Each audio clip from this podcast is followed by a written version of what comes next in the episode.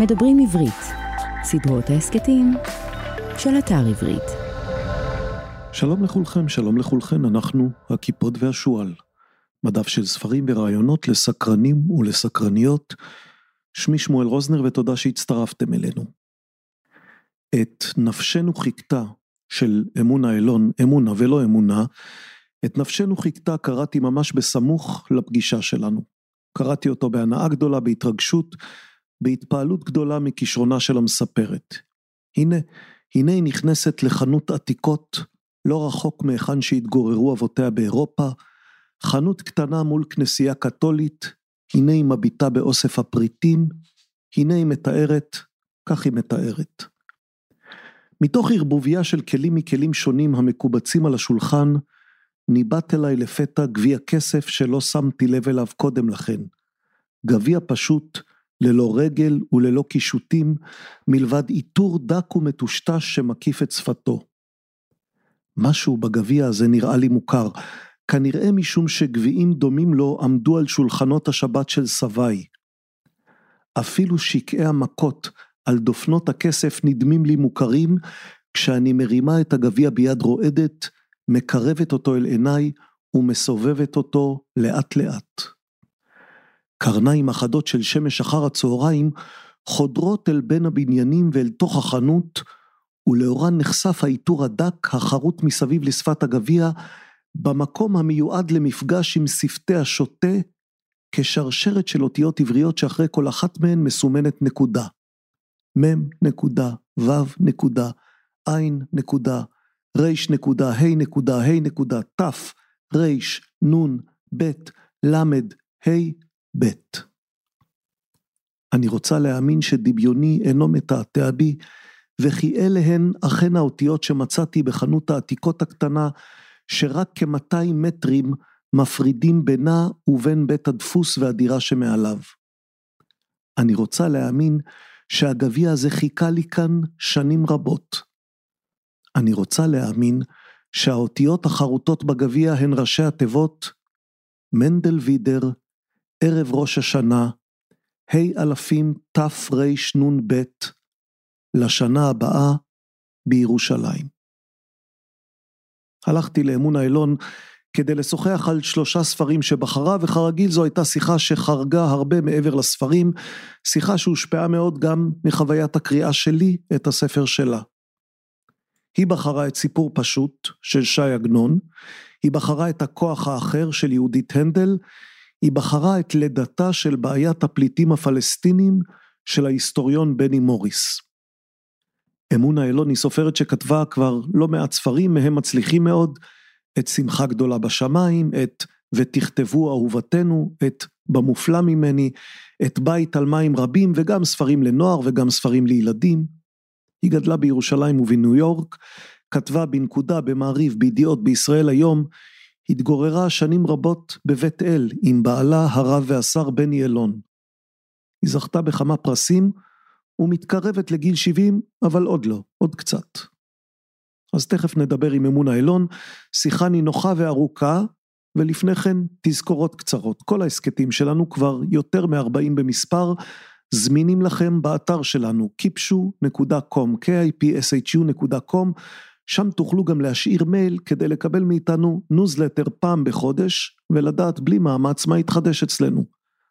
גם הספרים שלנו מוצגים באתר, 12 ספרים עד כה, עדיין חודש הספר אז נצלו את ההזדמנות. תוכלו לקרוא עליהם, לקרוא פרק מהם, להאזין להסכתים שעוסקים בהם. תוכלו לעבור בקליק לרכישה, בין השאר בחנות המקוונת עברית. סדרת ההסכתים הכיפות והשועל נעשית בשיתוף עברית, אתר התוכן הספרותי הגדול בישראל המציע לקרוא בכל דרך ספרים דיגיטליים, קוליים ומודפסים. אז kipshu.com, kipshu.com, ואחרי השיחה עם אמונה אלון, נספר לכם על עוד כמה דברים שיקרו אצלנו בקרוב. עכשיו לשיחה. על מה נדבר? נדבר על אהבה, על שברון לב, על תפילה, על הבלחות של אמונה, על פליטים, על מתנחלות, על תמימות, על כתיבה, על קריאה, על שריפת גופות, על עשיית טוב. אמון האלון, מיד אחרי האות.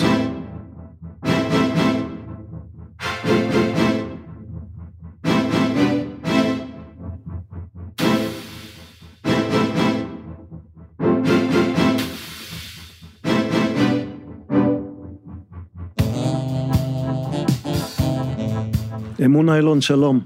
שלום שמואל. תגידי, מכל הסיפורים של ש"י עגנון, איך בוחרים אחד? כלומר, אמרת שאת רוצה לבחור ש"י עגנון, אני מודה שזו לא הבחירה שהופתעתי ממנה, יש בחירות אחרות שלך שהופתעתי מהן, לא okay. כן. מזאת.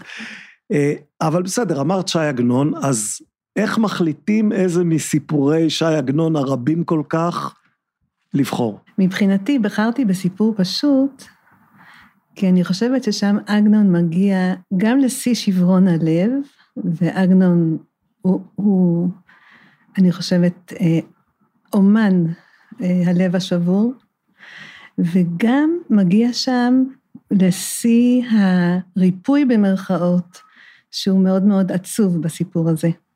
אצל עגנון הרי בכלל, וגם על זה הוא נקרא, את השם עגנון הוא בחר לעצמו בגלל אה, ההגינות, יסוד ההגינות כן. שבעולם, שרק על זה הוא כותב.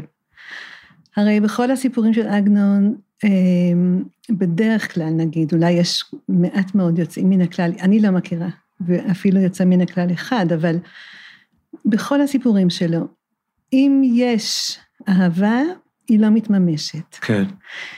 כלומר, זוג שנשוי זה לזו, אין ביניהם אהבה. אין ביניהם אהבה הדדית בכל אופן. ייתכן שאחד מהם אוהב, האחר לא. זוג שאוהב, שגם הוא אוהב אותה וגם היא אוהבת אותו, הם לא נשואים. ואם יש מקרים נדירים שבהם זוג, יש בני זוג שגם אוהבים זה את זה וגם נשואים, אז או שאין להם בית או שאין להם ילד. המימוש איננו אפשרי, ובעצם דיברו הרבה על זה שעגנון בעצם נאחז פה, מנסה פה כאילו לפרש בדרכו, או לבטא, לא לפרש, לבטא, כי, כי כתיבת פרוזה, אני חושבת, היא, היא כדי לבטא. אה, אז המשהו, הדבר שהוא רוצה לבטא זה את היסוד הזה של ההגינות, ששיר השירים בעצם הוא כולו עליו. שיר השירים שעליו חכמים הרי התווכחו אם הוא מתאים כן. להכניס אותו לתנ"ך או כן. לא. אה, האם הוא מתייחס ליחסי גבר ואישה, או ליחסי ישראל והשכינה, וכן הלאה. כן. מטמא את הידיים, או לא מטמא את הידיים. כן, אז בשלב ראשון הם אמרו שהוא לא מטמא את הידיים, זאת אומרת, הוא לא ספר קודש, הוא בכלל כן. לא ייכלל בתנ"ך. בקורפוס, כן. כן. כי הכל היה הרי מגילות מגילות, והם היו צריכים להחליט מה ייכנס לתנ"ך בסופו של דבר, והיו שם הרבה שאמרו לא. ורבי עקיבא שם במסכת ידיים, שעוסקת בטומאת הידיים, מתפרץ ואומר חס ושלום. לומר על שיר השירים, אה, כי אין כל העולם כולו כדאי, כך אומר רבי עקיבא, כיום שניתן בו שיר השירים בישראל, שכל הספרים קודש ושיר השירים קודש קודשים, עד כדי כך. כן. הסיפור הזה על ה... על ה אה, על, על ההוא וההיא, יש שם מלך ורועה, או רועה, וכן, כל מיני. זה קודש קודשים. ויש מאמר מופלא של הרב קוק, אתה ודאי מכיר אותו, אה, הקדמה לשיר השירים, שבו הוא מדבר על מהות האומנות. כן. הוא אומר שבעצם האומנות באה לבטא את הבלתי אפשריות הזאת של האהבה, אה, של מימוש האהבה בעולם הזה, והוא אומר שכל החכמים שאמרו, שרבי עקיבא אמר שזה קודש קודשים רק בגלל שהוא היה כזה רומנטיקן, אנחנו מכירים... כן, את סיפורי התלמוד עליו, על רחל וכולי, כן. כן, אנחנו מכירים בזכות אה, המשוררות הטובות את הסיפור רבי עקיבא, איש צנוע, שהיה מלקט את התבן מתוך שערה של רחל, כן. והיא שלחה אותו ללמוד תורה, והוא חזר ואמר וכולי, וכל הסיפור הרומנטי הנפלא הזה. כל אלה שאמרו שרבי עקיבא אמר שזה קודש קודשים, בגלל שהוא יודע להעריך סיפור של אהבה בין איש לאישה, הם דומים, אומר הרב קוק, ל... תגיד לי אם אני מעריכה מדי. לא, לא, את לא מעריכה בכלל, זה בדיוק מה שאני רוצה. דברי הרב קוק שם במאמר הנפלא הזה, הם דומים לגמדים טרוטי עיניים שזוחלים לרגלי מגדל אופל, מגדל מאוד מאוד גבוה, ומנסים לנחש מה רואה זה שעומד בראש המגדל. כלומר, לא זו בלבד שרבי עקיבא עומד בראש המגדל, ורואה שאהבה היא אהבה היא אהבה, אהבת איש ואישה, היא אותו יסוד, אותו עניין, כמו, כל, כמו האהבה הגדולה ביותר שהיא אהבת כנסת ישראל והקדוש ברוך הוא, זה לא משל, זה הדבר הזה עצמו. זה לא משל ונמשל, זה זה. הוא רואה את זה מלמעלה, וכל אלה שלא מבינים את זה, לא זו בלבד שהם גמדים, אלא הם גם טרוטי עיניים, ולא זו בלבד, אלא הם גם זוחלים לרגלי המגדל, והם חושבים שהם יודעים מה הוא רואה מלמעלה. לפעמים נדמה לנו שחברי הכנסת שלנו הם אלה שמצטיינים בביטויים קשים וגסים אחד כלפי השני, אבל כשהולכים למקורותינו מוצאים בהם לפעמים דברים עוד הרבה יותר קשים. בהחלט. גם כאן, גם אצל הרמב"ם, אצל לא, לא מעט חכמים. כן. ידעו לדבר בחדות גדולה. בחדות ממש כזאת ש... שגורמת לקורא להבין, טוב, אני מבין שאתה ממש לא מצדד בדברים האלה, תגידי, רבנו. תגידי, אם היינו מושיבים את חכמי ישראל של ימינו ומבקשים מהם לקבוע אם שיר השירים כן או לא נכנס לקורפוס, לארון הספרים היהודים, מה היו מחליטים? שאלה טובה מאוד, ואני חוששת מאוד מהתשובה. הם היו אומרים על קהלת שהוא יותר מדי פוסט-מודרניסטי, כן. ועל שיר השירים, אני חושבת, אה, היו זועקים, היו באים לשרוף את החנות שבה מוכרים אותו, כן. לא יודעת. אוקיי, אז, אז נחזור לעגנון, כלומר סיפור פשוט. כמה אירוטיקה יש שם, כן, אז בסיפור כן. פשוט, זה ממש שקוף, ש, שהוא מדבר את, את שיר השירים, וה, והמשפט שהכי הכי אה, חזק בעיניי, והכי מבטא את, ה, את הבלתי אפשריות הזאת של מימוש האהבה, מופיע אה, איפשהו ככה, אחרי אמצע הספר, סיפור פשוט, סיפור פשוט שהוא כמובן לא סיפור פשוט כלל. כן. אה, אבל בו גם כמו בכל, הוא נכתב, הוא יצא לאור ב-1935, יש לי פה, כמו שאתה רואה, מהדורה ישנה שיצאה כן, בגרמניה. יצא המאזינים עוד... לא רואים, אבל היא נראית ישנה. ישנה, בלויה. היא נראית גם כמהדורה, אגב, שקראו בה יותר מפעם אחת. כן, קראו בה, סימנו בה, אה, היא הייתה בבית הוריי ועכשיו אה, היא אצלי. כן. ואז הירשל שאוהב את בלומה והיא אוהבת אותו, הם כמובן לא נשואים. הירשל נשוי למינה, שהוריו חיתנו אותו איתה נישואי תועלת. כן. הוא מתגעגע מאוד מאוד לבלומה, והוא חוזר ו...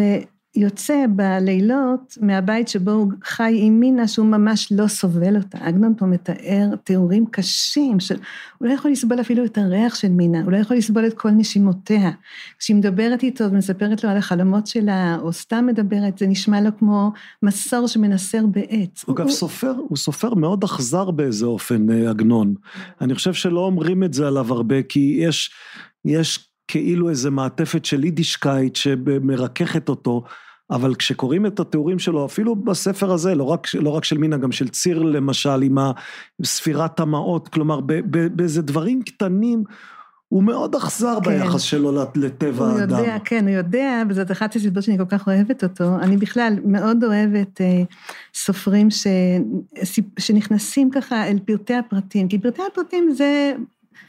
זה בסוף העניין, את זה אנחנו מחפשים, שם נמצא הסיפור. אז למשל, מה שאמרת עכשיו, אה, צירל, ש... כשם שנוהגת אה, בחיבה עם כל אדם, כך היא נוהגת עם בלומה. מצאה שמלה שאינה הולמתה, נותנתה לבלומה. נתעקמו נעליה, נותנתן לבלומה. באמת, כל הכבוד. יש פה גם, הוא יורד על הסוציאליסטים, שיש שם, אה, בשיבוש, כן, שהיא כמובן כן. בוצ'אץ', באותה תקופה שהוא כותב עליה, תחילת המאה העשרים, אה, יש גם זרם ציוני שמתפתח וגם הסוציאליזם מתפתח. ועל המנהיג של הסוציאליסטים הוא גם צוחק שהוא דאג, אותו מנהיג סוציאליסטי, שהעובדים יוכלו ללכת הביתה אה, בסוף, אה, אחרי מספר שעות יותר קטן, כלומר שיום העבודה שלהם יקוצר. אז כותב עגנון, אה, אלמלא מידת הרחמים, שטבעת בנו היוצר, כמובן, הוא אומר את זה בציניות כן, כן. היינו שוחקים מלוא פינו, מה הרוויחו שמקדימים לחזור לבתיהם? בתיהם אינם עשויים לשמח את הלב. כלומר, העניים האלה, המסכנים, פועלי הדחק, לאן הם חוזרים כשהם חוזרים מוקדם הביתה? לבית שלא כיף להם להיות בו. כן. וכן הלאה והלאה. כש, כשאת קוראת, אה, כשאת קוראת את, אה, את עגנון היום וחושבת על דור הילדים והנכדים, אה, את יודעת שגם הם יקראו בו, או שאת בעצם אומרת לעצמך, אני מבינה שזה אוטוטו נגמר? אני חושבת שהם אה, אולי לא קוראים בו להנאתם אה, הרבה, אבל כשהם קוראים, אה, ויש אצלי יש כאלה שכן קוראים, כן. יש כאלה שלא. בסדר, את נתת חינוך טוב, אבל השאלה, לא, כלומר, תאמין לי שהחינוך דור אחד לא- של חינוך רע וזה נגמר. לא, זה הנכדים שיש מהם שקוראים, ויש כאלה ש... שפחות, כן, כן. אבל uh, הנה, אני רוצה רגע את הקטע הזה שבגללו בחרתי את סיפור פשוט, קדימה. ששם באמת שיר השירים במלוא עוצמתו. כן, אמ, אני אקרא בדילוגים, אבל קטע קצת אה, בסדר, שמוביל אותנו לקראת זה. זה פרק שלושים, אה, שלושה ועשרים, כן, כן. פרק עשרים ושלוש. אחר ימים חזר הירשל למקום שחזר. נצטמצם העולם ולא נשתייר לפני הירשל, אלא רחוב זה שבלומה יושבת בו. כן, בלומה כבר, אה, אחרי שהוא אה, שודח למינה, בלומה עזבה את הבית שלהם, שבו היא עבדה כמשרתת, והיא עברה להיות משרתת בבית אחר, ובמקרה הבית שעכשיו היא משרתת בו, הוא ביתו של עקביה מזל, שאנחנו מכירים אותו כן, מ- מבדמי ימיה, נכון. שגם שם הייתה אהבה לא ממומשת, שממשיכה לאורך שני דורות. אז שם עכשיו, כאילו, כל האהבה, האהבות הלא ממומשות, אה, גרות באותו בית כרגע, ואת הבית הזה, שוב מקיף הירשל את ביתו של מזל. סליחה שהכל במלעיל, אבל עגנון... אה, ככה, כן, כן, ככה ככה זה עובד, דיבר, כן. כן. ותולה עיניו בחלון הצפוני שנר דלוק שם. אלוקים בשמיים יודע אור זה של מי הוא. קרוב לוודאי שאורו של בעל הבית הוא, שיושב על שולחנו וכותב ומוחק, ברם ליבו של הירשל אומר לו, אורה של בלומה הוא. וצא והתדיין עם אדם שליבו שבור.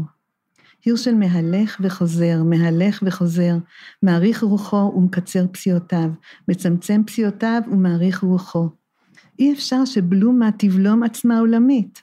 סוף סוף עתידה היא שתצא. וכאן יש איזה קטע קצר שהיא יוצאת, אבל היא לא רואה אותו ואני מדלגת. עצוב עצוב הלב, עצוב עצוב ומבויש. כל פעם היה תופס ראשו וצועק, מה אירע? מה אירע?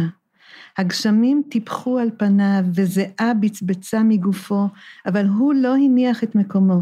לא שציפה שבלומה תצא ותפייסו, אלא שעמד כאדם שכבש לו מקום ושומר עליו. דמומים דמומים ירדו הגשמים, פרוזמה נתונה על כל העולם, ואי אתה רואה אפילו את עצמך, אבל איקוניה של בלומה מפציעה ועולה לפניך, כביום שהחליקה את ראשך כשנכנסת לחדרה, והיא ברחה וחזרה ובאה. והנה המשפט. כן. הניח הירשל ראשו על כפות המנעול, והתחיל בוכה. בשביל המשפט הזה, אני חושבת, על הייתה... כפות המנעול, שזה זה גם הביטוי שב... שבשיר השירים. כן. שבשיר השירים כשה, אה, כשהדוד דופק על הדלת אחרי שהראיה חיפשה אותו כל היום. לכאורה היא, כל דודי דופק, היא שומעת אותו דופק, אנחנו מצפים שהיא תקפוץ מן המיטה ותרוץ לפתוח את הדלת. אבל כל דודי דופק, הוא מתחיל להתחנן, הוא עומד בחוץ. פתחי לי, אחותי, יונתי, תמתי, רעייתי. היא לא פותחת לו. וזה, והוא לא אומר את זה בנשימה אחת. פתחי לי, רעייתי, מחכה, לא פותחת. אחותי, לא פותחת, וכן הלאה והלאה. היא לא פותחת, היא נשארת במיטה. ואז הוא מתחנן, שראשי נמלא טל, קבוצותיי רסיסי לילה, לא נעים לי פה לעמוד בחוץ, תפתחי לי כבר. ואז היא מתחילה עם התירוצים.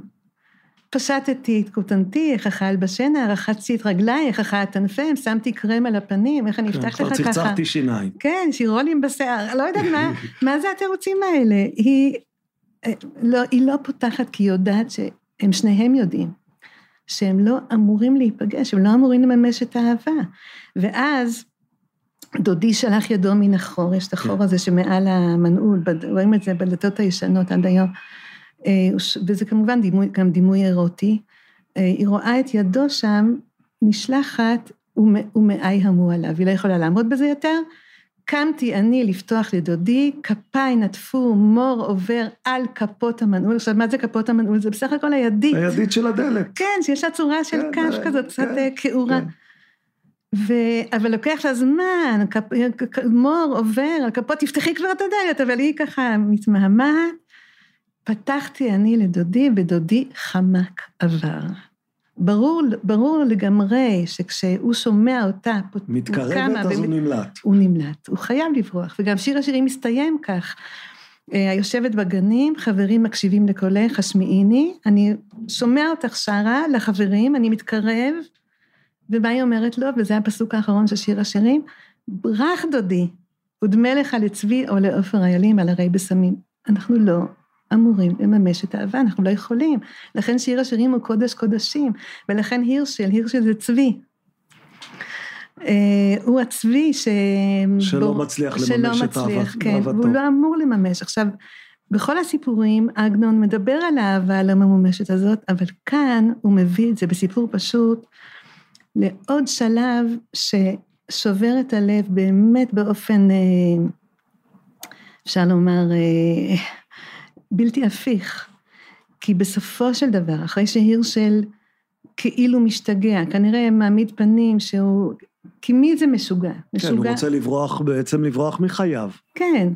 מי הוא משוגע? כמו שהחיילים שואלים, מי משוגע? אני משוגע, אני שומעת את הנכדים שלי, החיילים. אה, אז מי משוגע? זה שמוכן לחיות לפי התכתיבים של החברה ולהתחתן עם מישהי שהוא לא, לא אוהב, וללכת לעבודה כל יום ולחזור בשעה מסוימת ולנסוע פעם בשנתיים לחוץ לארץ ובשאר הזמן איכשהו. כולנו, כן? בסוג של... או זה שיוצא מזה ובורח מן העיר אל היער, שזה היפוך אותיות כמובן, ו... ומנסה להשתחרר. הוא כאן, אולי הוא השפוי ביותר. ת, תגידי, למה, כלומר, את מתארת כל הזמן את, ה, את החתירה של עגנון להראות לנו שהאהבה לא יכולה להתממש, אבל למה? כי כך שיר השירים קובע. אה, ו- ומה אמר רבי עקיבא? אין כל העולם כולו כדאי כיום שניתן בו שיר השירים לישראל, יותר מיום מתן תורה, כל- יותר מיום יציאת מצרים, כי זה היום שבו ניתן לנו המפתח להבין מה זה הבן אדם. ראית בסדר? כלומר, כל מה שעשית זה העלית לי את השאלה קומה, אז, אז לא לשאול למה עגנון אומר לנו את זה, אלא למה, שיר השירים אומר לנו.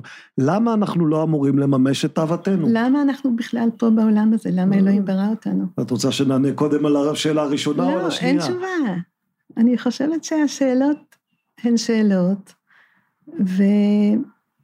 ואפשר למצוא אולי חלקיקי תשובות מפעם את לפעם. חיה את חייך בתחושה שאהבה זה דבר שדינו לא להתממש? לא, אני חושבת, מרשה לעצמי לחשוב, ש, שזכיתי שבאמת חייתי 43 אה, שנים נפלאות עם, אה, עם האיש שלי ש, שאהבתי אותו מאוד. את יודעת שאני יושב אוקיי. פה אחרי, ש, אחרי שקראתי שבור לב בעצמי את ספרך האחרון, אה, את נפשנו חיכתה, אז כלומר, בספר שלך הלב נשבר, אבל, אבל לא בגלל הדבר הזה. אבל גם בספר בנפשנו חיכתה, כמו שראית, יש כל הזמן חיפוש משמעות, חיפוש גאולה, חיפוש, אה, ומשיח לא בא, משיח גם לא מטלפן, וכל הזמן חוזרת השאלה שסבתא שלי, רבקה האהובה, הייתה מנסחת אותה, ככה, הייתה נאנחת ואומרת, מה זה הבן אדם? מה, מה זה הבן אדם? אני לא יודעת. אני חושבת שבגלל זה אני לא רק כותבת, אלא גם קוראת, ו- ולומדת ומנסה. אני לא יודעת אם אני, אם אני במאה ה-20 שלי כבר אדע מה זה הבן אדם. זהו, כלומר, הש, השאלה אם כמו שדינה של אהבה לא להתממש, גם דין הידע לא להגיע. כלומר, גם דבר. לא נדע. כן, זה אותו דבר. זה אותו דבר. כמו שאומרים בחסידות, תכלית הידיעה שלא נדע. ושנבין שאנחנו לא יודעים. אנחנו לא באמת יודעים כלום. אתה אחד האנשים אה, שיודעים באמת המון. אני מאוד מעריכה את הידע שלך. אבל מה זה הבן אדם? אתה לא יודע, שמואל, גם כשצוברים אתה לא. יותר י- מידע, זה לא אומר ש, שיש יותר ידע. זה אומר שיש יותר מידע. נכון, ויוסיף יוסיף דעת, יוסיף מכאוב, כי הוא עוד יותר מבין, כמו שקהלת אמר, ש, שאין באמת לדעת את השם. אה, זו, זאת ה... כן, כשאתם מניחים תפילין, אתם הגברים, אתם כן. אומרים כל יום, כן, ו- ורסתיך לי וכולי, וידעת את השם. זה יקרה פעם אולי, אבל זה לא, זה, זאת משאת הנפש, אבל אנחנו נדונים לחיות בעולם הזה בשאלה מתמדת של מה אנחנו עושים פה, למה נבראנו, מי אנחנו, מה אנחנו. זה, האהבה בין איש לאישה מבטאת את כל הניסיון הזה של אדם בכלל אה, לצאת מתוך עצמו אל הזולת, אל המשמעות, אל החיים, ואין תשובה אחת חד משמעית. אה, אני חושבת שזה כל העניין. אבל פה, אם נחזור לסיפור אה, שבפסקה האחרונה של, של, של סיפור פשוט, הסיפור עגנון, הפשוט הלא פשוט, כן. כן, בפסקה האחרונה של הסיפור, של סיפור פשוט, עגנון מבטיח אה, ש...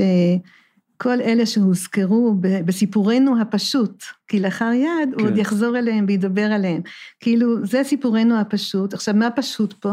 אחרי שהירשל עובר את ההתקף הזה של כביכול אה, יציאה מדעתו, שולחים אותו להבראה אצל אה, רופא נפש, כן. ששמו גם הוא מאוד משמעותי, דוקטור לנגזם, כן. לנגזם כן. זה לאט. כן. הכרתי פעם אה, צבי שילוח, איש מקסים, אחד מ... אנשי הרוח אה, המעניינים שקמו לנו בארץ, ששינה את שמו מלנגזם לשילוח, כי מי השילוח הולכים לאט. אה, כן. יפה, לא, לא, אה, אנקדוטה שלא הכרתי. הכרת? אתה מכיר את צבי לא, שילוח, את השם? אני יודע מי הוא, אבל, אבל את הסיפור הזה לא הכרתי. אז דוקטור לנגזם לאט לאט מספר להירשל, הוא לא נותן לו שום תרופה פסיכיאטרית או משהו כזה, הוא פשוט מספר לו על החיים, מספר לו שככה זה בעולם, ושכולם משלימים עם זה, עם גורלם, ושאדם אינו אלא מנגן עיוור, הוא מספר לו סיפורים אה, שוב ושוב על איזה מנגן סומה, מנגן עיוור, ש... ובעצם אה, ממשיל, או אומר להירשל שכל מה שנותר לנו בעולם הזה זה להיות מנגן עיוור, ולהסכים להיות עיוורים ולא לא לראות עד כמה הכל חסר טעם. והירשן מאמץ את ה... אני לא אומרת שאני מסכימה עם דוקטור לנזם. זהו, זאת בעצם השאלה הבאה שלי, לא, כלומר, אני לא בעצם הייתי... עגנון מציע פה איזה, איזה מתכון של כניעות, שאני לא יודע אם אנחנו רוצים שזה אותו. שזה שובר את הלב יותר ממה שקודם כבר היה לנו, נכון? כן. אם ליבנו קודם היה שבור, עכשיו עגנון בא ומנפץ לנו את הלב עם, עם פטיש חמישה קילו, מה זה הדבר הזה? אבל זה הסיפור. והירשל, אחרי כמה חודשים אצל דוקטור לנגזם, הוא לאט לאט מתרפא במרכאות. אנחנו הרי, האנשים שמסתובבים בעולם ופועלים בו בצורה, נניח סטנדרטית, אנחנו משולים להירשל של אחרי השיגעון והריפוי. אנחנו האנשים הכנועים. לא נעים להודות, אבל במידה רבה כן. גם כשאנחנו זוכרים לאהבה, יש, כל אחד יודע שיש התאהבות, ואחר כך יש פשוט לחיות את האהבה יום אחרי יום אחרי יום, אה, עם חשבון בנק ו- וילדים מנוזלים והכל. כן. וכל האוש... ה... כל פיסות האושר, ה... כל, כל תהומות הייאוש וכל פסגות האושר, בסדר? אבל יש הכל, זה הדבר. והרשל אחרי כמה חודשים כאלה של ריפוי איטי, חוזר הביתה, חוזר אל מינה, ובדרכו שלו אוהב אותה. ומביא עוד ילד לעולם. הילד הראשון שלהם, שנולד בתקופה, שהם הרו אותו בתקופה הלא טובה של כן. הירשל, נולד חולני וחלש. הילד השני הוא כבר חזק ובריא, כמו היחסים שלהם, והכל בסדר, הירשל נרפא. שזה נורא, זה קשה. אולי זה לא נורא, כלומר, אולי, אולי קרה פה הדבר הנכון, הוא, היה לו איזה שיגעון. והוא הבין שאפשר למצוא את האושר בתוך ביתך ולא צריך לחפש אותו לרדוף אחרי הרוח. נכון, זאת התשובה. אני בטוחה שמה שאמרת עכשיו, זאת התשובה שכל אחד מאיתנו עונה לעצמו ובצדק. אבל ככל שזה פשוט, שזה ככה, ושצריך באמת להשלים עם זה, אה, זה גם כואב, זה נורא. תגידי, אני, אני שוב מחבר את ספרך ל, ל, לספר של עגנון. אה, שאלה לא על טבע האדם, אלא על טבע הזמן. כלומר, אצל עגנון בוודאי, הוא כותב, אני לא יודע, סוף המאה ה-19, תחילת המאה ה-20, גם, גם, גם ספרך, גם, גם בנפשנו חיכתה, רוב הסיפור הוא בעצם מחזיר אותנו ל, ליהודים של אירופה שלפני, שלפני השואה. לאירופ, לאירופה, היהודים המשגשגים בדרכם העלובה של אירופה. את מתגעגעת לתקופה הזאת?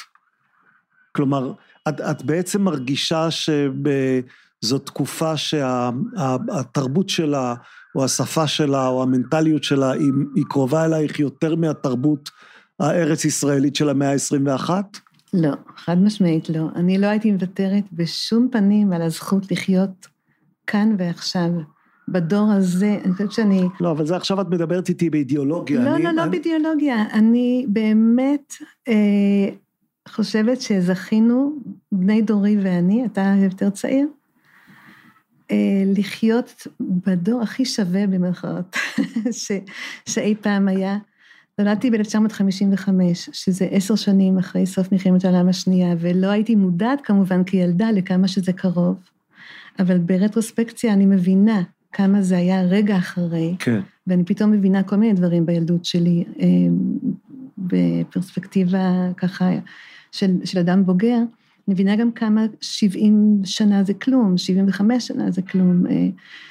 בקיצור, אה, זכיתי באמת עם בני דורי, בני גם היה בן גילי, הרגשנו תמיד שאנחנו זוכרים לחיות בתקופה שיהודים לאורך כל הדורות ייחלו אליה וחלמו עליה, והנה זה קורה לנגד עינינו. בני היה אומר, אתה יודע, הוא גם היה, הוא היה גם תלמיד חכם וגם איש מעשה, ואחת המשפט, האמירות שלו שמחברת את שני הדברים האלה, זה שהוא היה אומר, אנחנו מתפללים כל יום ותחזינה עינינו בשובך לציון ברחמים. אבל הנה זה קורה, אנחנו רק מתבקשים לפקוח את עינינו ולראות. מה זה ותחזינה עינינו? אם נפקח את העיניים נראה. דברי הנביאים מתגשמים לנגד עינינו, אנחנו חיים בתוך זה, אנחנו חיים בתוך הנס, גם אתה ודאי מודע לזה.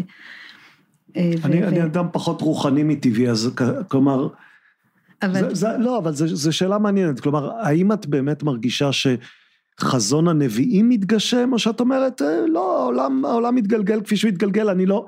האם את באמת מחברת את זה לנביאים? כלומר, לגמרי, את אומרת, הם ידעו... לגמרי, ואני לא יכולה באמת... אה, להסביר לך, להסביר לעצמי עד כמה זה ברור לי, כי אני לא... כלומר, לא... את קוראת היום את עמוס ואומרת, הוא ידע?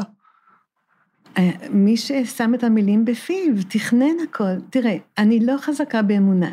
לא, למרות לא, השם ש... לא, את הרבה יותר חזקה ממני, אני מתרשם. למרות השם שהוריי נתנו לי, ואגב, גם פה יש איזה קשר לעגנון, כי אבי היה מאוד קרוב אל עגנון, הוא היה בן טיפוחיו, ואמונה, הבת של עגנון, מונה ירון, זכרה לברכה, שהייתה מבוגרת יותר מההורים שלי, אבל השם שלה היה השראה. אתה, את אגב אוהבת את השם? כלומר, זה, זה קשה להסתובב בעולם עם שם ב, כמו אמונה. בילדות מאוד לא אהבתי אותו, את השם. היה לי מאוד קשה להיות אה, חריגה וממה, איך אמרת? מנוחה.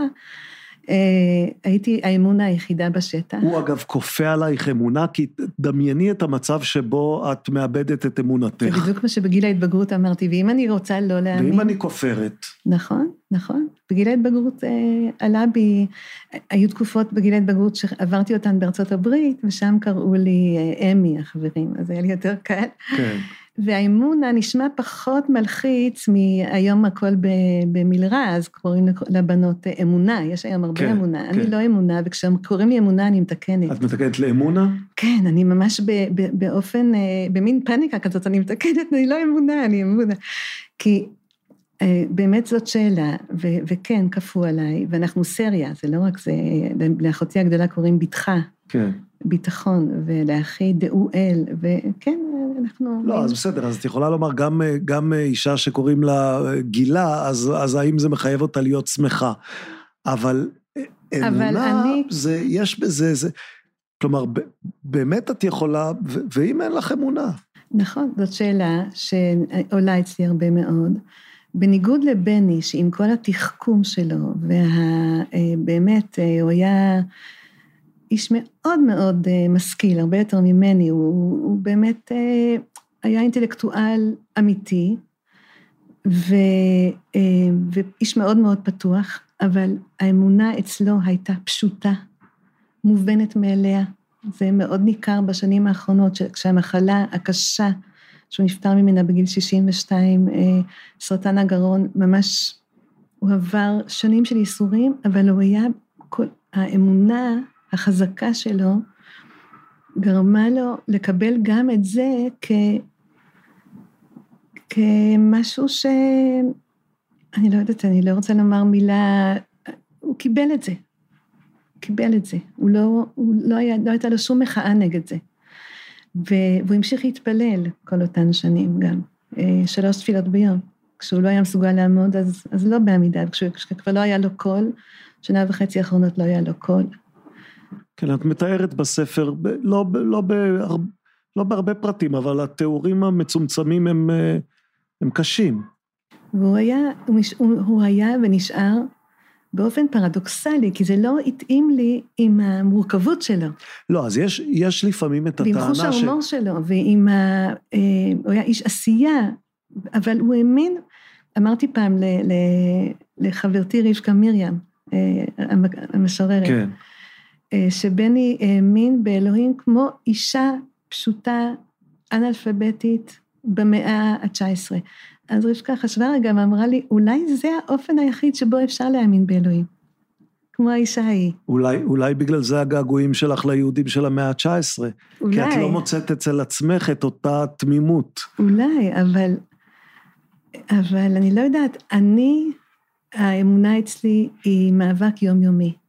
יש לי הבלחות של אמונה מדי פעם, ומה שבעיקר מחזיק אותי זה אמונה באלוהי ישראל באמת. כי כשאני רואה את ההיסטוריה, כשאני רואה מה, את, ה, את המציאות הישראלית, כשאני קוראת כותרות של עיתונים ושומעת כותרות של חדשות ברדיו, ושומעת יומני חדשות, ורואה את קיבוץ הגלויות, ואת, ואת, ואת ה, את ההתממשות של, של הפסוקים מיחזקאל, כן? ואתם הרי ישראל, ענפיכם תיתנו ופריכם תישאו לעמי ישראל כי קרבו לבוא, ונגד כל הסיכויים, העם הזה קם לתחייה, ומתקבץ ובא מארבע כנפות הארץ, והשפה העברית קמה לתחייה. אחד הדברים שהכי אה, משמחים אותי זה שנבחרתי לפני איזה שנה וחצי להיות חברה באקדמיה ללשון עברית. כן. השפה העברית בשבילי זה באמת, ולראות ולשמוע את כל זה מתממש, גורם לי להאמין באלוהי ישראל ובנביאיו. ב, ב, מה, האם בהשג... זה אומר שאני בכל בהש... רגע... בהשגחה פרטית או בהשגחה על עם ישראל? בזה ו... שקיים איזשהו כוח שמניע את ההיסטוריה וש... ושבחר בעם ישראל למהלך הזה, שהוא לא מהלך פשוט, הוא לא מהלך משמח. אני הרבה פעמים מרגישה ש, שזה עול שהייתי מעדיפה אם לא היה לנו.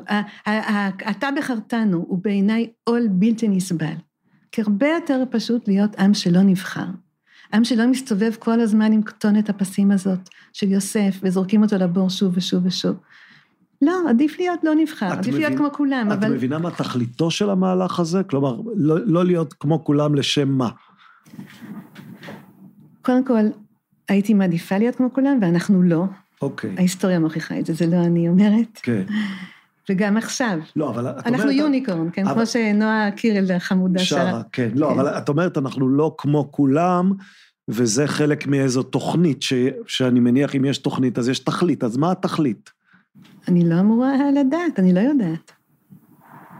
אני לא יודעת, אני, אני רק רואה שכל מה שקורה מתאים לתוכנית. ו, ואין לי אלא להודות שאם כך, כנראה יש דברים שאני לא מבינה. לא הכל אני יודעת ולא הכל אני מבינה, ולא, ואני... זה לא אומר שבכל רגע אה, ביום או בלילה אני מאמינה ב, באלוהים. כשאת קוראת את עגנון... אני משתדלת, אני, יש לי, כמו שאמרתי לך, הבלחות של אמונה, אבל אני לא, אני לא כמו בני, אני לא מאמינה טהורה כזאת. כשאת קוראת את עגנון, ברור לך שהוא היה אדם מאמין? ברור לי שהוא נאבק בזה, ו, והשתדל להיות אדם מאמין. כי לרגעים הוא נראה כמו ציניקן גמור. כן. אתה מכיר, יש ספר של עמוס עוז, שאגב היינו אה, ידידים, זכרו מאוד יקר לי, שנקרא שתיקת השמיים, עגנון מחפש את אלוהים. כן. אני חושבת שכל הציטוטים שהוא מביא שם באמת עוזרים לנו לראות גם שאצל עגנון זה לא היה פשוט בכלל. ההתחבטות הזאת ביחסי איש ואישה, ו, ו, ועם שיר השירים וכל זה, הייתה אצלו אחת עם החיפוש הזה, עם, ה, עם תחושת ההגינות הזאת שאלוהים משאיר אותנו בה בעצם. עם ישראל הוא עם הגון. כן, מה זה עגונה? עגונה זאת אישה שה, שהיא כאילו לא יכולה להפליג, לא, כי לא העוגן שלה... לא פה ולא שם, כן. כן, היא לא יכולה להפליג הימה כי העוגן שלה תקוע באדמה. יש לה לכאורה בעל, אבל הוא לא איתה. ולא יודעים איפה הוא, ולא יודעים אם הוא חי או מת. עם ישראל, כנראה, גם בעיני עגנון, הוא כך, הוא במצב הזה. שאלוהים מסתיר פניו מאיתנו, אנחנו לא יודעים איפה הוא, אנחנו לא יודעים אם הוא קיים, אם הוא חי או מת, אבל העוגן תקוע. אני מזדהה עם זה מאוד מאוד. בואי נדבר על יהודית הנדל. ואת הנושא הכי קשה נשאיר לסארש? ברור. זה תמיד ככה, לא? אוקיי. כן, יהודית הנדל המופלאה. בחרתי את, את ספרה, הכוח האחר. אני חושבת ש... את יהודית הנדל הכרתי, הייתי אצלה גם כמה פעמים. כן? כלומר, היא הייתה כבר אישה מבוגרת, אבל נדמה לי שפעם ראשונה הייתי אצלה אה, כחייל, אה, נסעתי אליה עם מין אה, טייפ של גלי צה"ל ישן, כדי להקליט אותה. בחיפה כבר או בתל אביב? לא, כמה? בתל אביב, בתל אביב. טוב, נו, אז... לא בדירה שהעתליה המפורסמת הייתה בה. אני לא חושב. היה בה, לא יודעת אם עתליה זה זכר או נקבה. כן. אמ, כן, אז אני חושבת שבאמת זה הספר המוכר ביותר שלה והאהוב ביותר, ספר דק, הכוח האחר. ראיתי בריאיון שבו אה, אה, היא מדברת על הספר, משהו ישן כזה שאפשר למצוא ביוטיוב, ירון לונדון הצעיר מראיין אותה. מראיין אותה, כן. הוא אומר לה שזה ספר על בעלה, צבי מאירוביץ', הצייר שנפטר, היא אומרת, לא, לא, זה לא על בעלי, זה לא על מאירוביץ'. זה על הכוח האחר. עכשיו, פה במוטו של הספר היא מסבירה מה זה הכוח האחר, בציטוט מדברי צבי מאירוביץ', בעלה הצייר, שנפטר אה, לפני שהספר הזה יצא, לעבוד זה לקבל את מרותו ורצונו של איזה כוח אחר, עליון, בשעה שאתה כל בוקר נתקף ייאוש שאין להביעו במילים.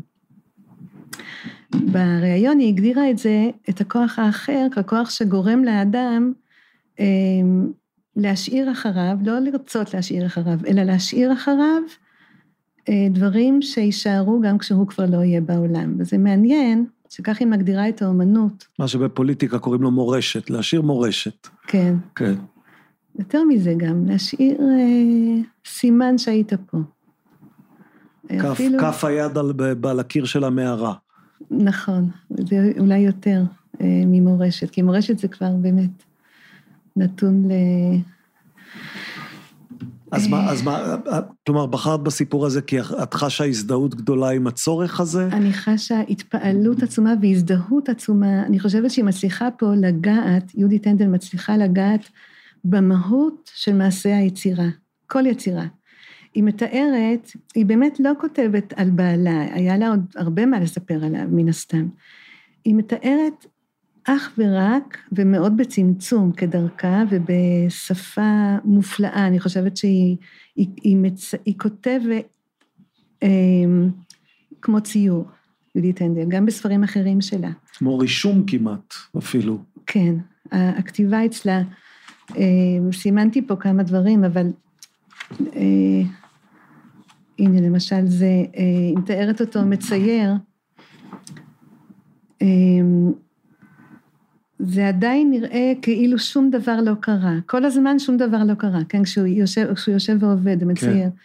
נוגע בו בבד שעליו הוא מצייר, בקצות האצבעות ועם כל כף היד בעת ובעונה אחת. מה שיוצר הרגשה משונה שהאצבעות גם טובעות בתוך הצבע וגם מרחפות עליו. והוא מנער את המכחולים. מתיז על הרצפה, על החולצה, על עצמו. בתוך האור החזק של הצהריים עדיין מגשש באפלה, עדיין באיזה דכדוך, כאילו רק חלק ממנו נמצא פה. הוא מודע היטב לעובדה כי מה שמחפשים הוא בדרך כלל בקרבת מקום. הוא קצת אומלל, קצת כועס, קצת חסר אונים, מביט אל הבד, הוא מביט, הוא מביט, מתקן את הקצוות, את החיתוך, את העץ, מהדק. אני, זה ממש נשמע לי, אני קוראת את זה, כמו תיאור של מה שאני, להבדיל, כן? כן, אני לא משווה את עצמי מרגיש... אליה לא. או אליו, זה מה שעובר עליי כשאני כותבת, כן. איפה, איפה את, אנחנו יושבים בדירה שלך, איפה את כותבת? שם, הנה. שם מול החלון? יש לי המכתב, לא מול החלון, עם הגב לחלון. אה, עם הגב לחלון כדי שהנוף לא יפריע לך. אבל עם כיסא מסתובב, כן. כן. ואני מרגישה, כש, כשהכתיבה באה, הרי לא תמיד היא באה, אני לא מצליחה להיות כמו... אז זהו, אה, יש, יש, יש את הז'אנר ה... ז'אנר הסופרים שאומרים, אנחנו מתיישבים בשמונה ליד המחשב, ועד שלוש אנחנו עובדים, ולפעמים יוצאת שורה, ולפעמים מילה, ולפעמים שלושה כן. עמודים, ו- ו- ולפני שלוש אנחנו לא קמים. יש לי חשד שהז'אנר הזה הוא ברובו הגדול, אם לא כולו, גברים. נכון. לא, לי יש חשד, לי יש חשד עוד יותר אה, ספקני כן. ביחס אליו, אני חושב שהוא ז'אנר מומצא.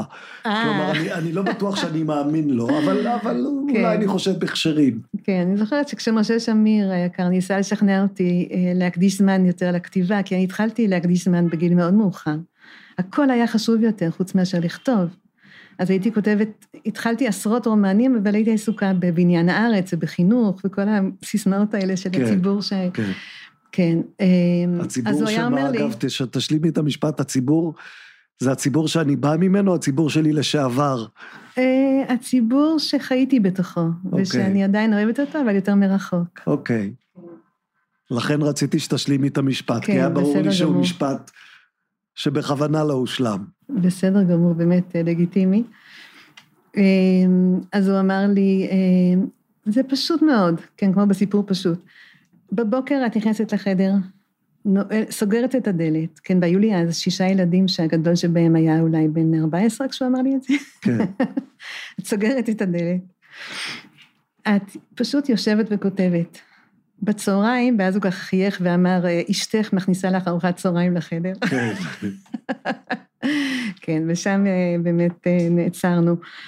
אה, אבל, אצלי, אבל היום הרי, היום לכאורה את יכולה לעשות את המהלך הזה, כלומר היום את יכולה להתיישב בשמונה בבוקר או בתשע או נכון. מתי שנוח. לך ולשבת ברצף, ונדמה לי שכנראה שזה לא מה שאת עושה. זה קורה לפעמים, אבל קודם כל גם היום יש, ברוך השם, אה, מטלות. 31 נכדים כן ירבו, כן, ואני לא בייביסיטר שלהם, אה, ממש לא, אני לא סבתא שאפשר להשאיר אצלי ככה, לא, אי אפשר להשאיר אצלך? בלי הודעה מוקדמת, ככה, לא, כי יש לי הרבה פעמים אה, חיים משלי, דברים אוקיי. שאני עושה, אבל אני כן שותפה, אני כן אה, איתם גם, ואני רוצה להיות חלק מהחיים שלהם. אה, עמוס עוז תיאר את עצמו פעם כבעל מכולת, שהוא יודע שבכל, שכל בוקר הוא חייב לפתוח את המכולת, ולסדר את המדפים, ולזרוק את מה שכבר לא טוב, ולהביא סחורה חדשה, ואז הוא יושב ומחכה.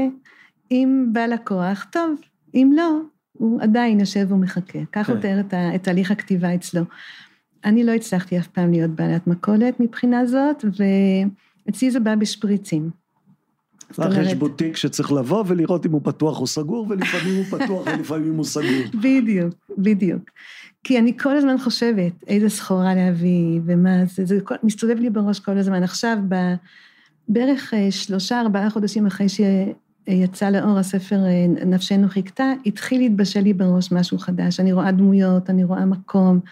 כל דמות היא הרי פונקציה של זמן ומקום, אבל, אבל מה שאנחנו רוצים באמת לספר עליה זה משהו מאוד פנימי, ואת המשהו הפנימי הזה אני כבר גם רואה, וזה מתבשל, ואני רושמת לעצמי, עכשיו זה בטלפון, פעם היה לי פנקס קטן בתיק, עכשיו בפתקים של הטלפון כלומר, רושמת. הספר הבא שלך הוא כרגע עוד אה, הערות כאלה, פתקים כן. בטלפון? כן, אני רושמת לעצמי כל מיני תזכורות וכאלה סימנים ורמזים לדברים שעולים ב, ב, ב, בדעתי.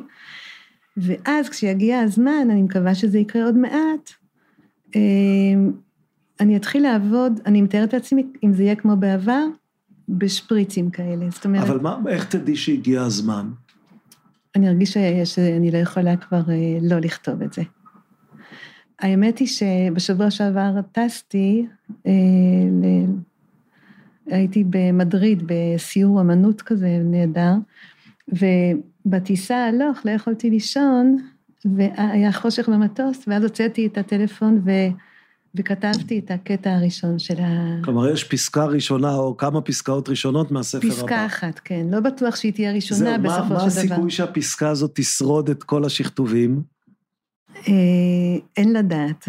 אולי היא תימחק לגמרי, ואולי היא תופיע בסוף, ואולי יופיע חצי ממנה, אה, אבל זה לא משנה, הכל חלק מהתהליך. ו- וכשאת כשאת, אה, בוחרת ביהודית הנדל ומקריאה מהספר הזה שלה, אז זה מה, זה סימן שגם, שגם את חושבת הרבה על, ה- על מעשה היצירה? כלומר, יש, את יודעת, יש את האנשים שמספרי סיפורים אינטואיטיביים, הם לא צריכים בהכרח לחשוב על, לחשוב על האומנות כאיזה, כאיזה מין מטה, מטה חשיבה על אומנות, אלא הם פשוט עושים את זה. אני עושה את זה כי אני חייבת לעשות את זה, כי זה בא מתוכי ו- ומשפריץ, כמו שאמרתי. אבל אני רוצה להבין, לפעמים אני, כלומר, זה עוזר לי קצת אני גם מאוד, מאוד אוהבת לקרוא, לחפש את הרמזים האלה בספרים של אחרים, בספרים של סופרים, שלא כותבים באופן מובהק וישיר על תהליך הכתיבה, אבל מתוך האופן שבו הם מספרים את סיפורם, אני יכולה לקבל, גם אה, להזדהות, להבין את עצמי יותר. אגב, תהליך הכתיבה מאוד דומה אצלי לתהליך, של, לתהליך הקריאה של ספר טוב.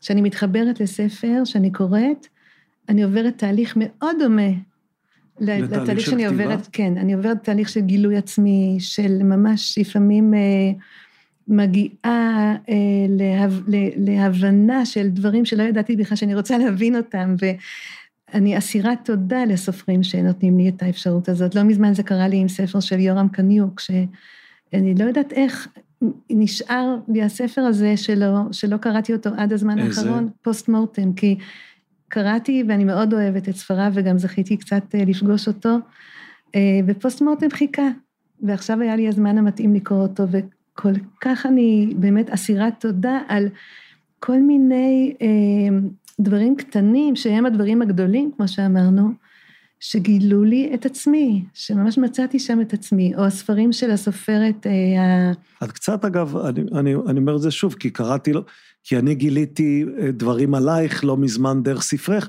את בכלל קצת באווירת פוסט מורטם. כן. כלומר, את, אחד המשפטים הראשונים בספר שלך, והוא לשנייה זעזע אותי, זה שאת את אומרת שם משהו כמו, הגיע זמני להיאסף אל אבותיי, או איזה מין, מין, מין דבר כזה, מה, מה היא רוצה, אישה, כלומר, לא, לא בת 29, אבל גם לא עד כדי כך מבוגרת. אנחנו חיים בצילו של המוות כל הזמן, אני חושבת, כולנו.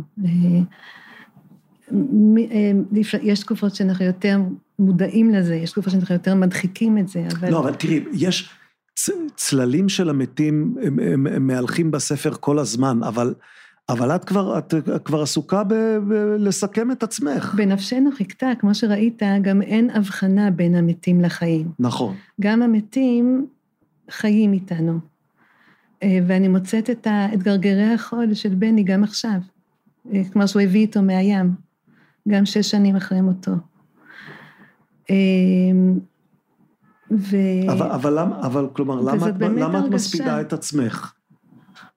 ומצד שני את, את מתחילה לכתוב ספר חדש, כלומר לא, לא סיכמת את תפקידך אני בעולם. אני לא רואה בזה הספד של עצמי, אני רואה בזה הכרה בכך שאני בשר ודם, שעדיין מהלך על פני האדמה, אבל עוד מעט תהיה מתחת. לא, מה זה עוד מעט? גם זה נכון. גם אם אני אחיה עד 120. זה נכון גם לפני עשר שנים. נכון, וגם אז הרגשתי את זה. אולי, אולי פחות אבל, ביטאתי אבל, את זה. אבל לא ביטאת את זה בצורה כל כך uh, חריפה. אמ, לא בצורה כל כך אישית אולי, אבל כן. הדמויות בספרים שלי uh, חיו את זה, אני חושבת, גם אז. כן. כן. אמ, אה, נסעתי, שנה אחרי שבני נפטר, נסעתי עם גיסתי, שגם היא התאלמנה, אחות של בני.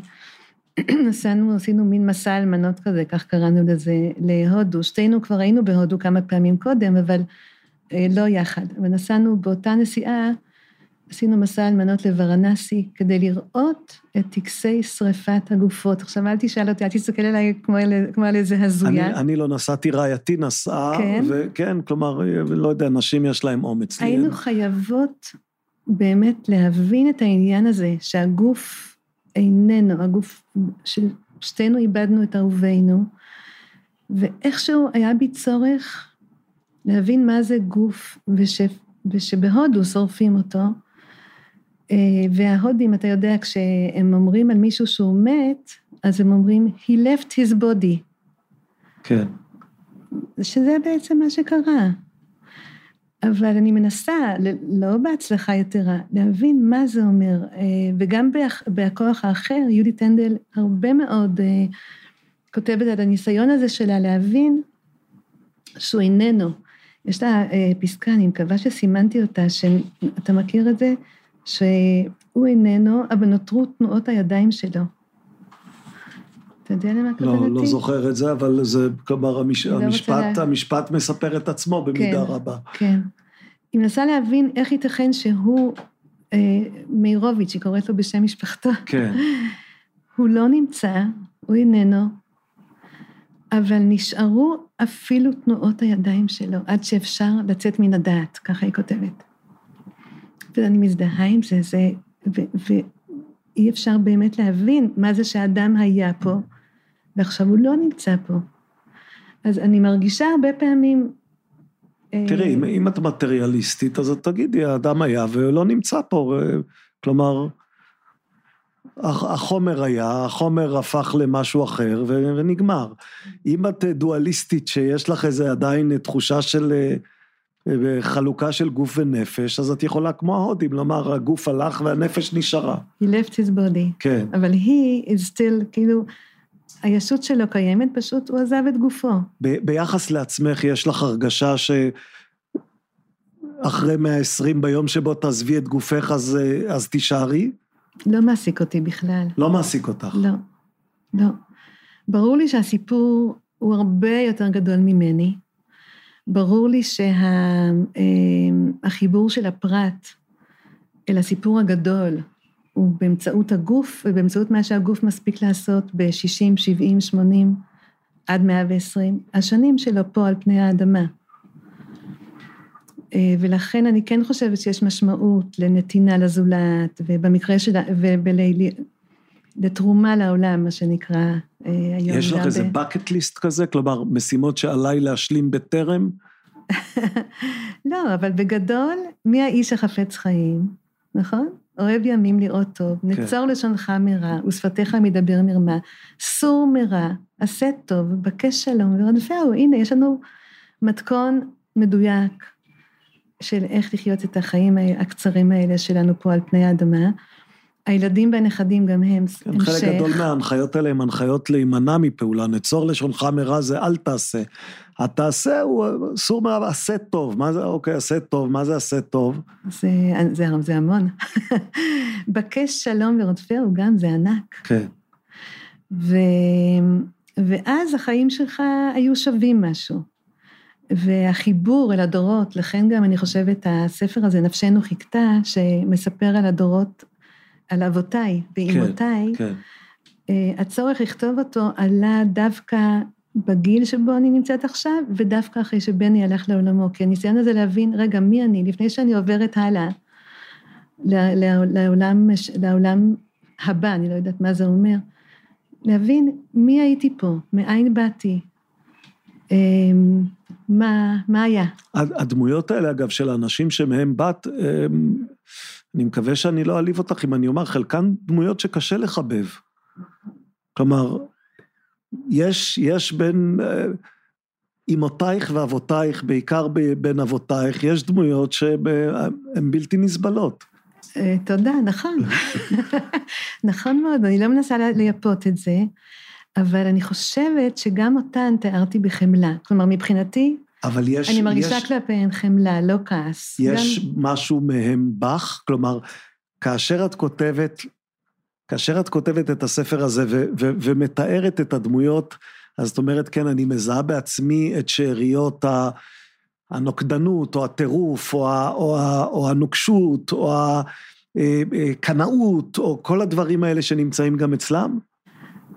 אה, אני מזהה אצלי את הנפשנו חיכתה הזה, כן? גם אני חיה בחיקייה מתמידה, חיקייה מתמדת לאיזה משהו אה, יותר טוב שעוד יקרה, שעוד יבוא, שעוד מובטח לנו, ש... מבחינה זאת כן, וזה מעורר בי הרבה פעמים שאלות, גם לגביהם וגם לגביי, האם אנחנו נורמליים. אנחנו, אה, בני ואני גם, כזוג, הקשר הזה שאנחנו חיים אותו, אני לא, לא אגיד בעבר, זה גם עכשיו נשאר אצלי, אה, הקשר הסימביוטי הזה בין האישי ללאומי, שהוא מתבטא גם אצל אה, אבותיי ואימותיי. וגורם להם נורמל... לפעמים לעשות דברים קשים. כן, האם זה נורמלי? האם זה, אני לא יודעת, גם על זה אין לי תשובה. אה, לכאורה זה מה שאנחנו מצווים לפי התורה, אבל אולי לקחנו את זה צעד אחד רחוק מדי, אני לא יודעת. אמ, אולי סבא רבא שלי, אה, שכל ימיו מחכה לגילוי אליהו ומחכה למשיח, ולא רואה את הילדים שלו מרוב שהוא מחכה. אולי הוא הגזים, ואולי... אולי העיסוק- הוא הגזים? אני לא כלומר, יודעת. את, לא... את, מי אני שאשפוט אותו? אולי העובדה שגם, אתה יודע, בניתי שם גם סיפור שקצת מסביר באופן אנושי מה קרה לו, שטרגדיות גרמו, כן, והקושי, אבל... זה אה, כבר, זה, זה, זה, זה סוג של תאודיציה, כלומר, את כבר מחפשת דרכים להצדיק את, את, את הדבר שהוא, שקשה כן, ל- אבל היחס שלו לבנו, הרי שני הסבים שלי היו אחים, כמו שאתה כן. יודע עכשיו. אה, הוריי היו בני דודים ראשונים, והיחס שלו לסבא מצד אימא, לסבא שלי שהוא שלח אותו לניו יורק, שהפך גם את הסבא הזה, הניו יורקי הזה, לאיש שהיה קשה לו. אני אומרת, אין אנשים קשים, כן, שהוא. בעצם לא מאפשר לו לחזור, כן. הוא, הוא מאלץ אותו לחיות במק, במקום שהוא לא רוצה לחיות בו, ממש. וכדי זה- לפרנס אותו. זה נורא, אבל שמואל, אין אנשים קשים, יש אנשים שקשה להם, אומרים את זה על ילדים, אבל זה נכון גם גם לגבי ילדים בני 70. והיה להם באמת מאוד מאוד קשה. אמ, ו- ומנגד, יש אנשים בירושלים שזוכרים את אותו סבא רבא שלי כאדם קדוש. הוא, כל, הוא, הוא היה בעל תפילה שגם עגנון כותב עליו.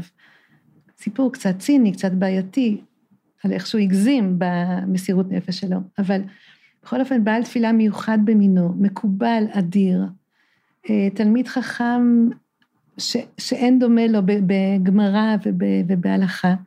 הוא הקדיש את חייו למה שלכאורה יהודי אמור להקדיש את חייו. אז איפה עובר פה הקו בין אה, מה שצריך לבין מה שמוגזם, לבין, אני לא יודעת. אגב, הבאתי את אמרת- הדברים כמו שהם. כן, אמרת מקובל אדיר, את והקבלה.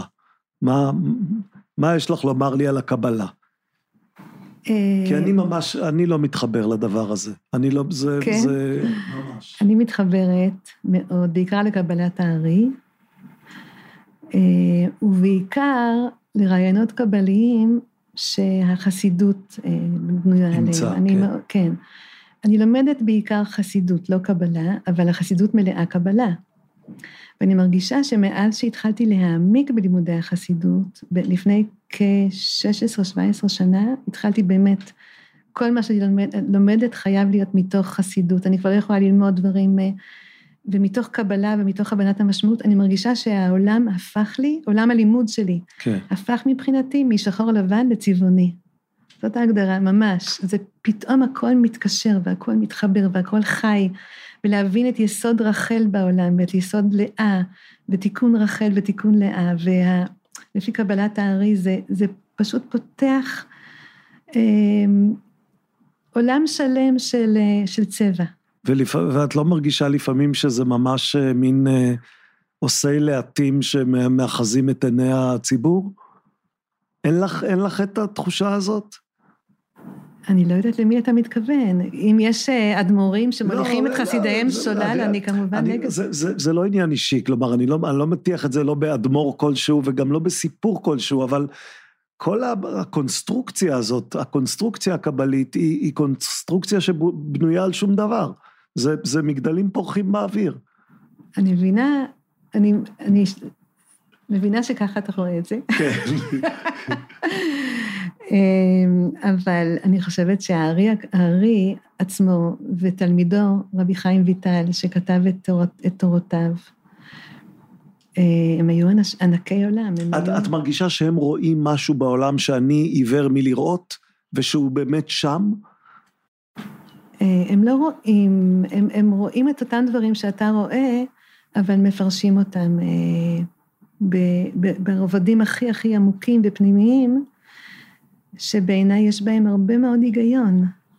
ולאור הדברים האלה, נגיד ללמוד תנ"ך, לאור הרעיונות החסידיים, הקבליים, זה לימוד תנ"ך אה, שפוקח עיניים, בשבילי.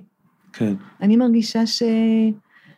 שאם אני מנסה לחזור וללמוד, נגיד, אה, את פרקי אה, דוד ושאול, מבלי להבין שדוד הוא, ב- הוא, הוא בחינת אה, לאה, ושאול הוא בחינת רחל, כי הרי הוא צאצא של אה, רחל, כן. הוא צאצא, וכל אחד מהם בא למלכות כדי לבטא את מה שכל אחד מהכוחות האלה אמור לבטא. פתאום הפרקים מקבלים בעיניי ממשות. עכשיו, רבנים שמוליכים שולל, זה, זה כמובן נורא ואיום. כן, לא, לא, אני לא, אני, אני כרגע לא מתייחס... שמאחזים עיניים, כן. חס וחלילה. ברחתי מזה, ברחנו מזה כולנו, מאז ומתמיד. אני לא הייתי מאלה שהולכים אחרי דברים כאלה, ואני גם היום לא. כן. לא, אני מדבר על, על, כל, על כל מעשה הקבלה, כלומר, זה, זה לא, אני אומר דברים, זה לא יפה לדבר כך. לא, לא עניין שלא יפה. אבל אני מסתכל על, על הדבר הזה, והוא, אין לו ממשות. ברור שלקחו את זה היום למקומות הזויים, אה, של מדונה ושל, וכל המרכז הקבלה שיש היום בארץ, אני לא אגיד את השם של אה, ראש המרכז הזה. אה, שלא אתבע להוצאת דיבה, אבל אני חושבת שהוא עושה דבר מסוכן באופן שבו הוא מלמד קבלה. אה, ומאוד הוזילו את זה באמת, במובנים רבים. אבל יש מקומות שאפשר ללמוד קבלה, אה, אני לא, אני לא לומדת קבלה. אני לא. אני לומדת חסידות, וחסידות בנויה על רעיונות קבליים. יש הבדל.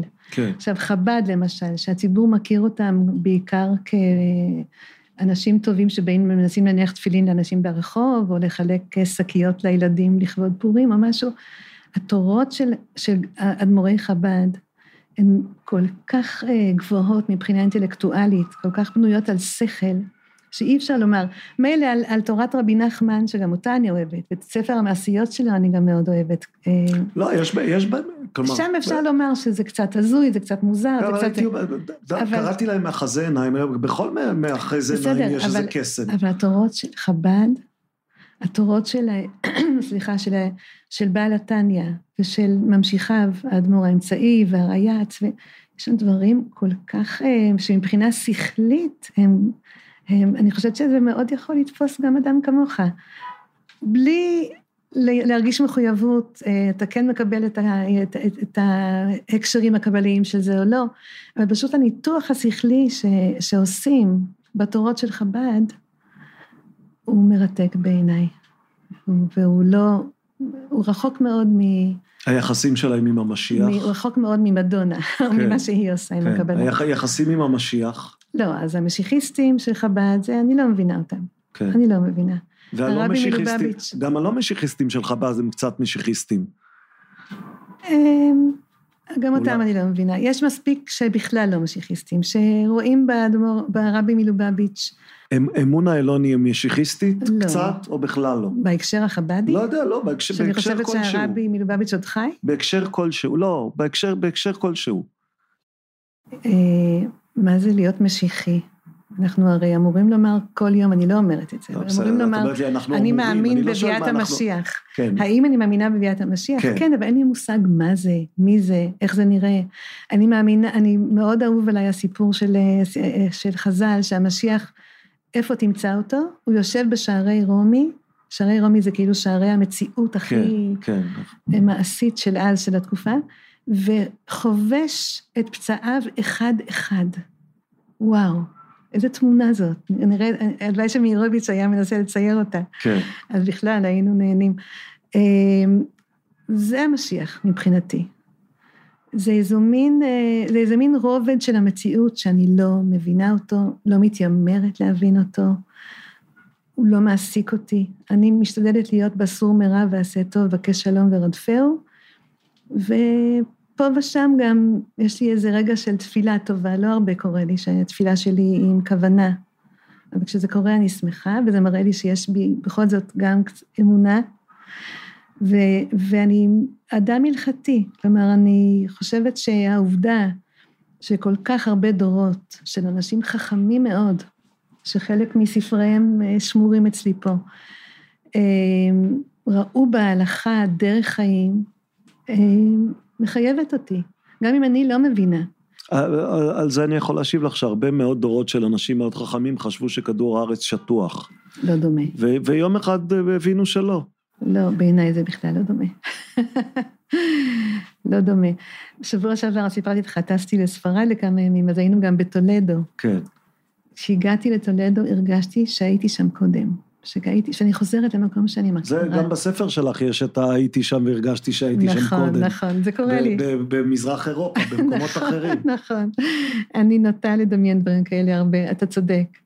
אפילו הולנד, שכתבתי ספר עליה, כן. על, אה, הרגשתי כבר אה, כאילו אני משם. את פליטה יהודייה מהרבה מקומות. כן, אבל בטולדו כולנו באמת היינו עד הגירוש. כל היהודים היו, כולנו כנראה באיזשהו אופן היינו שם, וצמחה שם חוכמה יהודית שהשתמרה עד היום, נגד כל הסיכויים ונגד כל ההיגיון. ויש פה משהו שאני קטונתי מלומר, לא, אני אה, לא אשמור את זה. כך אני מרגישה. אני לא יודעת, ההלכה היא, היא קשה לי. אני עוד בתקופה שהיה אסור לומר שכיסוי ראש, אתה יודע, כשהייתי נשואה, כל כן. עוד בני היה בחיים, הייתי עם כיסוי ראש. אה, מגיל 19, בגיל 19, אה, הייתי בת 19 כשהתחתנו, ושנאתי את הכיסוי ראש, ומדי פעם גם ביטאתי את זה, והיו תקופות אז שזה היה נורא, שמעתם מה היא אמרה? דיברו אצלנו במגזר. שנאת אותו והלכת איתו כל השנים כן, האלה? כן, שנאתי אותו והלכתי איתו ואמרתי שהוא מכביד לי על הראש ואני לא סובלת אותו, אבל ההלכה מחייבת אותי ואין מה לעשות. וכעסו עליי שאני אומרת דברים כאלה. היום כבר זה, ברוך השם, הדור הצעיר מדבר על זה חופשי.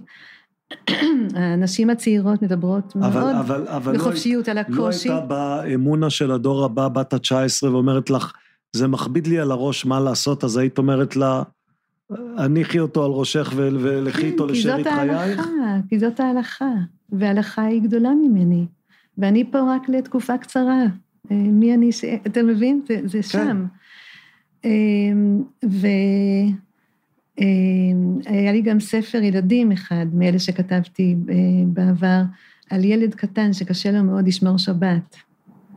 ועד כדי כך שכל דבר שהוא מבקש, לצייר, אסור, לנגן, אסור, זה הוא רוצה, אומרים לו, אבל שבת היום, וכולי. בסוף הוא אומר, חבל שהיום שבת. כן. גם על זה כעסו עליי. מה? ככה את רוצה לחנך את הילדים? אין ילד שלי שלא אמר את המשפט הזה, נכון? חבל שהיום שבת. אז כן. היום מותר. אז, אני מדברת על לפני 35-40 שנה, היה אסור לוותר מחשבות כאלה. אז אני מודה, גם היום, שההלכה היא הרבה פעמים לא נוחה, לא נוחה לי ולא אהובה עליי, לא תמיד היא אהובה עליי.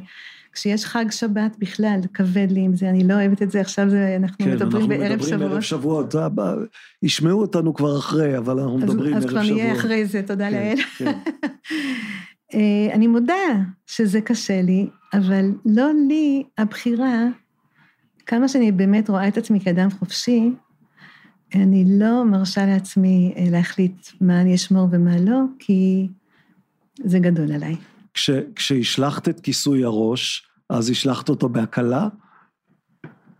כן, כי, אבל- כי, כלומר, זה, זה הרי רגע, את, את משליכה אותו מהסיבה שהיא, שהיא לא סיבה של הקלה. יכול- כמו שאתה רואה, מאזיניך לא רואים, אני לא צובעת את השיער, אני עם שיער שיבה שהולך ומשתלט על הראש. אני לא חושבת שאני יותר יפה עכשיו, אבל אה, אני כן מרגישה שאני יותר אני כרגע באין לי איש, כיוון שאני לא אשת איש. אז שנה אחרי שבני נפטר, הרגשתי שאני לא רוצה יותר לכסות את הראש, כי אני לא, זה לא, אני הרגשתי שאם אני הולכת עם כיסוי הראש הזה ברחוב, אני כאילו מעמידה פנים שהכל בסדר ושבני מחכה לי בבית. וזה היה מין צעד כזה של הכרה בזה שאני, שאני, שאין לי אותו, שאין לי את בני, והמהות שלי השתנתה. כיסוי ראש זה עניין מאוד מהותי, אתה בטח רואה היום את הצעירות, יש מגזר מסוים של צעירות שיש להן כיסוי ראש כזה גבוה. כן, כן, מאוד אה, מסולסל. וואו, כן. אה, אין לי, אה, לא הבנות ולא הכלות שלי הולכות עם זה, אבל זה מעניין, זה כאילו אמירה הפוכה, שאומרת, כן, אני גאה בזה, אני הולכת עם זה כמו כתר ענק. כן, זה סוג של התרסה, זה, זה קצת כמו לחבוש שטריימל.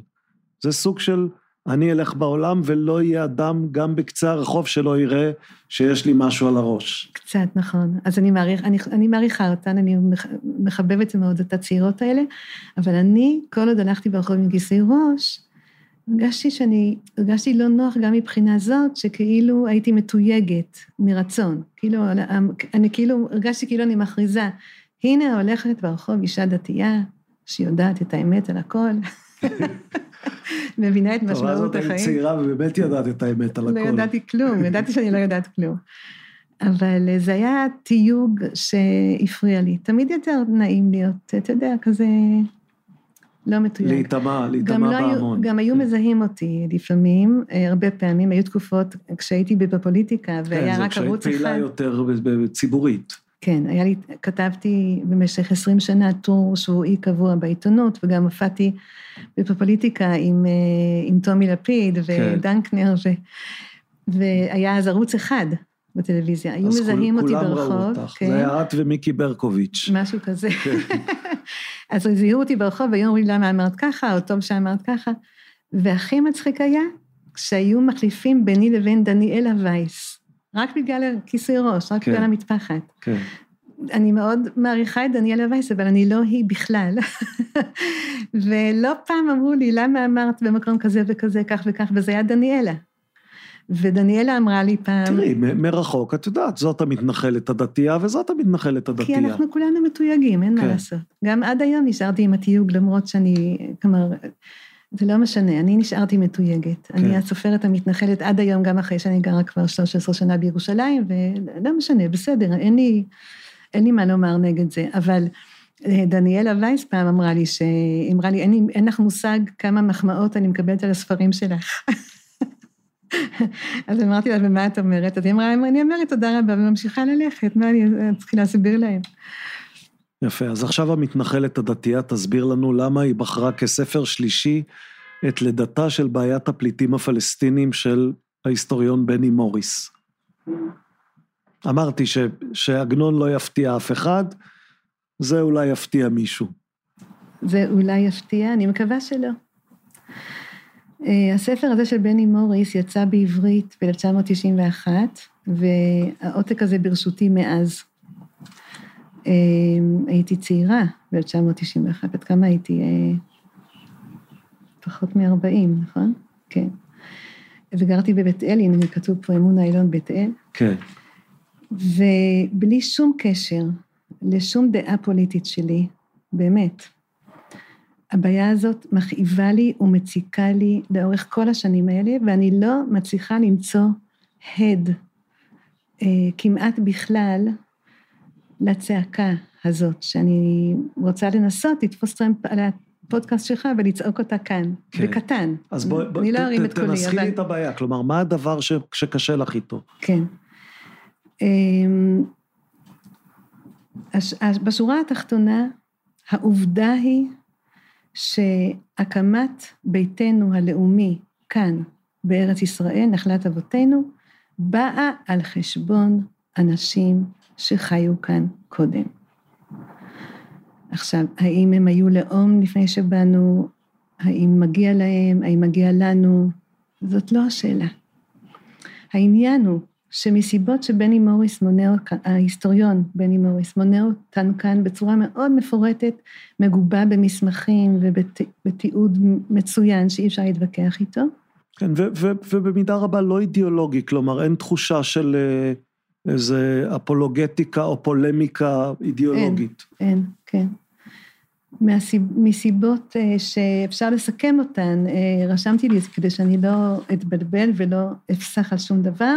וואו, אז את התכוננת לשיחה הזאת, אני הרבה פחות ממש. מוכן ממך. לא, אני בזכותך אה, ככה חזרתי על דברים, אבל אלה דברים באמת שאני תמיד חושבת עליהם, פשוט אני לא רוצה לפספס שום דבר. כן, כן, בסדר. הי- גמור. הי- הוא מונה באופן מאוד מפורט, אבל אני כמובן פה סיכמתי מאוד בקיצור.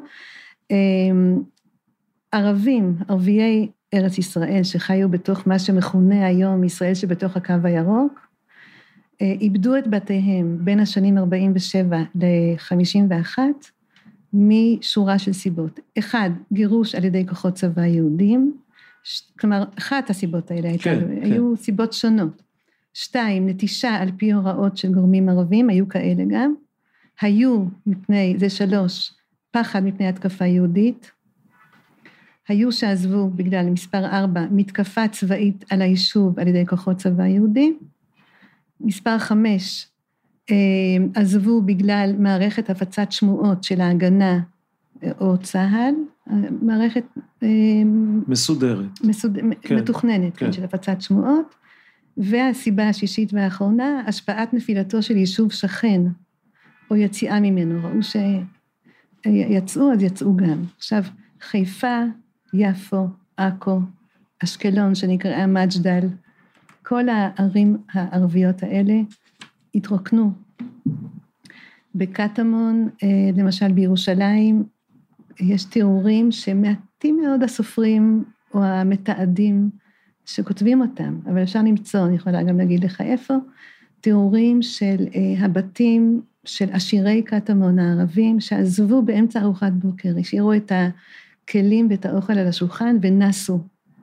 והפליטים מהעיר העתיקה, היהודים, נשלחו אל הבתים האלה, בבתים האלה, כן, יש תיאורים של איך אנשים סוחבים ברחובות, שטיחים, פסנתרי כנף, חלק מתוך גדול הבתים מהבתים. האלה עומדים עד היום וגרים בהם נכון. אנשים. נכון. הכפר, כפר האומנים עין הוד, למשל, שהערבים שחיו בו קודם, חיים עכשיו בכפר שבקושי יש לו חשמל, שנקרא עין חוד, אה, כן. למטה שם. כן. והאומנים, אה, אוהבי אדם, לא כמוני, אה, חיים בבתים המפונים שלהם. יפו היפהפייה, וכן הלאה והלאה. עכשיו, אני כמי שחייתי בבית אל, אה, כמעט 30 שנה, ראיתי מול העיניים את מחנה הפליטים ג'ילזון. אה, למדתי ערבית מדוברת אה, באוניברסיטה הפתוחה בצעירותי, וגם בעברית וגם בערבית הצולעת שלי ניהלתי שיחות לא מעטות בתקופה עד שנחתמו הסכמי מדריד, שהיו תחילת תהליך השלום במרכאות, כן. היו לנו יחסים, יחסי שכנות תקינים עם, ה, עם הערבים באזור שלנו, ואני זוכרת את הערבים בג'ילזון אומרים לי, לא, אני לא גר בג'ילזון, אני מ... זה, ואומרים לי כל מיני שמות של אה, ערים ו- וכפרים שלהם אה, בתוך הקו הירוק, שהם גורשו מהם. כן. עכשיו, זה היה כשהיו שם שלושה דורות שכבר חיו שם. אה, עכשיו הרגשתי- כבר יש חמישה דורות. כן, עכשיו כבר יש חמישה דורות. הרגשתי שמחובתי להבין מה קורה פה. בעיית הפליטים הפלסטינים, איך היא נוצרה, ומה עושים בקשר אליה. עכשיו, סיפרתי לך, שמעתי פרק מצוין בפודק, בפודק, בפודקאסט שלך, אה, שבו דיברת על החלטות אה, מוצדקות או לא מוצדקות מוטעות, שהתקבלו, כן, שהתקבלו המדינה, כן. ב-75 שנות המדינה. אני מחכה לפרק שלך על החלטות שלא נתקבלו. למשל, ההחלטה מה עושים עם הפליטים הפלסטינים. תראי, התקבלה החלטה לא לאפשר להם לחזור. כלומר, זו החלטה שבמידה כן, רבה אז- מדינת ישראל אז קיבלה. באמת, המספר 6 פה, של אחרי הרשימות שמניתי קודם, זה חסימת השיבה. זה לא, זאת לא החלטה. כי אם, חוס, אם מונעים ממישהו לחזור, צריך להגיד לו, מה כן? עכשיו, המחנות האלה הם שורש הבעיה שלנו עד עכשיו. הרי מה קורה ברצועת עזה? ואתה יכול להעיד שבחרתי את הספר הזה לפני המבצע האחרון. נכון. נכון? כן, ב-2005 באה תוכנית ההתנתקות, כאילו אפשר להתנתק מרצועת עזה, אחרי שכל כך הרבה אנשים צעקו מה יש לנו לחפש בעזה, והאימהות, והזה. אז אני לא מבינה איך אריק שרון, מה הוא חשב, הוא זה שהרי הקים את יישובי גוש קטיף, אבל בסדר, התנתקות במרכאות מעזה, כאילו אפשר על ידי יציאה מעזה להתנתק ממנה, הרי היה ברור שאי אפשר. היא נשארת שם. היא נשארת שם. ב-2007 החמאס השתלט על תושבי הרצועה והם הפכו לבני ערובה. עכשיו, בר- ברצועת עזה ספציפית, יש היום אה, כשני מיליון ומשהו תושבים, שמתוכם יותר ממחצית הם פליטים. הם דור רביעי וחמישי של פליטים כבר, שחיים בתנאים בלתי אפשריים, ומה הדבר היחיד שיסיר מהם את מעמד הפליט? לפי החוקים של אונר"א, סוכנות הפליטים לסיוע במרכאות לפליטים הפלסטינים, שיבה אל מקומותיהם המקוריים, היא הדבר היחיד מבחינתם. אשר על כן, אנחנו צריכים כל הזמן לצאת לעוד ועוד מבצעים. אשר על כן, החמאס מנצח שם. אשר על כן, הפיגועים. אה, אשר על כן, אין שום תקווה לפלונטר הזה שנקרא עזה, ומי שהכי סובל מזה זה העזתים. אבל, אבל חוץ... העזתים עצמם, שעדיין זקוקים עד היום לנו לחשמל, לפרנסה, אין להם שום תקווה, שמואל, הם לכודים שם בתוך המכלאה הזאת, שרוחבה המקסימלי של רצועת עזה במקומות הכי רחבים הוא 12 וחצי קילומטר, האורך 40 קילומטר, אין פרנסה, אין תקווה, אין שום דבר. הדבר היחיד שצריך לעשות מבחינתם זה להילחם בציונים, למחוק את מדינת ישראל ולחזור לפה. זה, אני לא אומרת, אני, רק, אני לא מדברת רק על זה שזה לא, מהלל. את, את, את עכשיו, את חוזרת על נאומו של משה דיין על קברו של רועי או, רוטנברג. ואל תחשוב שלא כתבתי פה ציטוט. כן, זה, זה הרי דיין עמד, ו, וזה מה שהוא אמר, הוא אמר, אל, בואו לא אמר? נתפלא על כך שהם שונאים פסקה אותנו. אחת. יש, תרשה לי פסקה כן, אחת. נו, תקריא. משה דיין, נחל עוז, 1956, אחרי רציחתו האכזרית אה, של אה, רועי רוטברג, רכז הביטחון של נחל עוז, הוא היה בן 21, נרצח על ידי מסתננים, כך קראו לזה אז, כן. מרצועת עזה, אז אומר משה דיין, אל נא נטיח היום האשמות על הרוצחים. מה לנו כי נטען על שנאתם העזה אלינו? שמונה שנים הנם יושבים במחנ... במחנות הפליטים אשר בעזה, ולמול עיניהם אנו הופכים לנו לנחלה את האדמה והכפרים, בהם ישבו הם ואבותיהם. הנשכח מאיתנו כי קבוצת נערים זו, היושבת בנחל עוז, נושאת על כתפיה את שערי עזה הכבדים. אז קראתי את כל הנאום כמובן, כן. הרבה פעמים. ניסיתי להבין, אז מה אתה מציע? הוא לא בדיוק. מציע כלום, הוא רק אומר... ו- ואת אותה שאלה אני אפנה אלייך, נו, אוקיי, אני אז לא- את, את רוצה אז להראות לי תראה. שאת זוכרת שהם סובלים. לא, אני לא זוכרת, לא, לא שאני זוכרת שהם סובלים, שהגיע הזמן לדון בזה. תראה, בני ניסה, בני הייתה אה, אישי, כן, בני אלון. בתקופה שהוא היה בפוליטיקה, אחת המטרות שהוא שם לנגד עיניו הייתה להציע תוכנית שלום, אה, שהוא קרא לה יוזמה ישראלית, היא הייתה תוכנית אזורית. אני לא יכולה להגיד לך שהיה שם איזה פתרון קסם, אבל לפחות לדון בזה, לחשוב לאן מעבירים. אז אמרו לו טרנספריסט. זה לא טרנספר, האנשים האלה טרנספרו כבר לפני 75 ו-6 ו-7 שנים, הם, הם, הם באמצע הטרנספר. לקחו אותם מהמקומות שלהם ולא העבירו אותם למקום אה, קבוע טוב, אחר. אבל הטענה עכשיו- הטענה הרי תהיה שהפתרון הפתרון היחיד שאת לא מוכנה להציע, זה הפתרון שהם רוצים, שהוא לחזור למקומותיהם. אתה מוכן להציע את זה? יש לא, קונסנזוס לא, בישראל. אני לא מוכן להציע. יש קונצנזוס בישראל אה, נגד זכות השיבה, כי זכות השיבה זה אומר שאנחנו נצטרך ללכת. נכון. אבל מה כן? אי אפשר להשאיר את זה ככה. תראה, יש, יש הרי, מאז 1948 ועד היום, נוצרו עוד המון בעיות פליטים בעולם. היו מלחמות, אה, פליטים אה, מדרום, מדרום אה, מזרח אסיה, מיוגוסלביה לשעבר, מעיראק, רק לפני עשור, מיליוני פליטים מעיראק מצאו בתים חדשים גם בארצות ערב וגם באמריקה, באירופה. רק כי יש סוכנות פליטים של האו"ם שמסייעת ושלפי החוקים שלה אדם יכול להיות פליט רק ארבע או חמש שנים, אני לא זוכרת בדיוק את הזמן, ובתוך הזמן הזה הוא צריך למצוא לעצמו מקום אה, ולהפסיק להיות פליט. כן, מה יוצא, מה יוצא מן הכלל? בעיית אונר"א. הפליטים. כן. אונר"א היא סוכנות מיוחדת שמטפלת רק בפליטים הפלסטינים ומנציחה את פליטותם. כן, יש ת- תיאור יפה של התהליך, התהליך הזה בספר של עינת וילף ועדי שוורץ, מלחמת זכות השיבה. אבל בסוף השאלה שתופנה אלייך זה, האם את באמת, המטרה שלך היא לפתור להם בעיה כי הם אומללים ואין ספק באומללותם, או שבעצם את אומרת, אני רוצה לפתור לעצמי בעיה ואני אהיה, אני אהיה רחומה כלפיהם כדי לפתור לעצמי את הבעיה. קודם כל אין סתירה פה. שנית, אני רגילה שחושדים בי שמניעיי אינם טהורים, כי אני הרי המתנחלת, נכון? הדתייה. הדתייה, כן. אז אני כנראה, יש לי פה איזו מזימה, אה, לא יודעת מה, לא, אני- להשתלט. אני, אני לא חושב שיש מזימה, אבל, אבל לא, אני אז חושב... תאמין לי, למרות שאני, דת- למרות דתיותי, ועל אף שאני, באמת, הדעות שלי, אפשר לומר, הן בימין, יש לי לב, מה לעשות?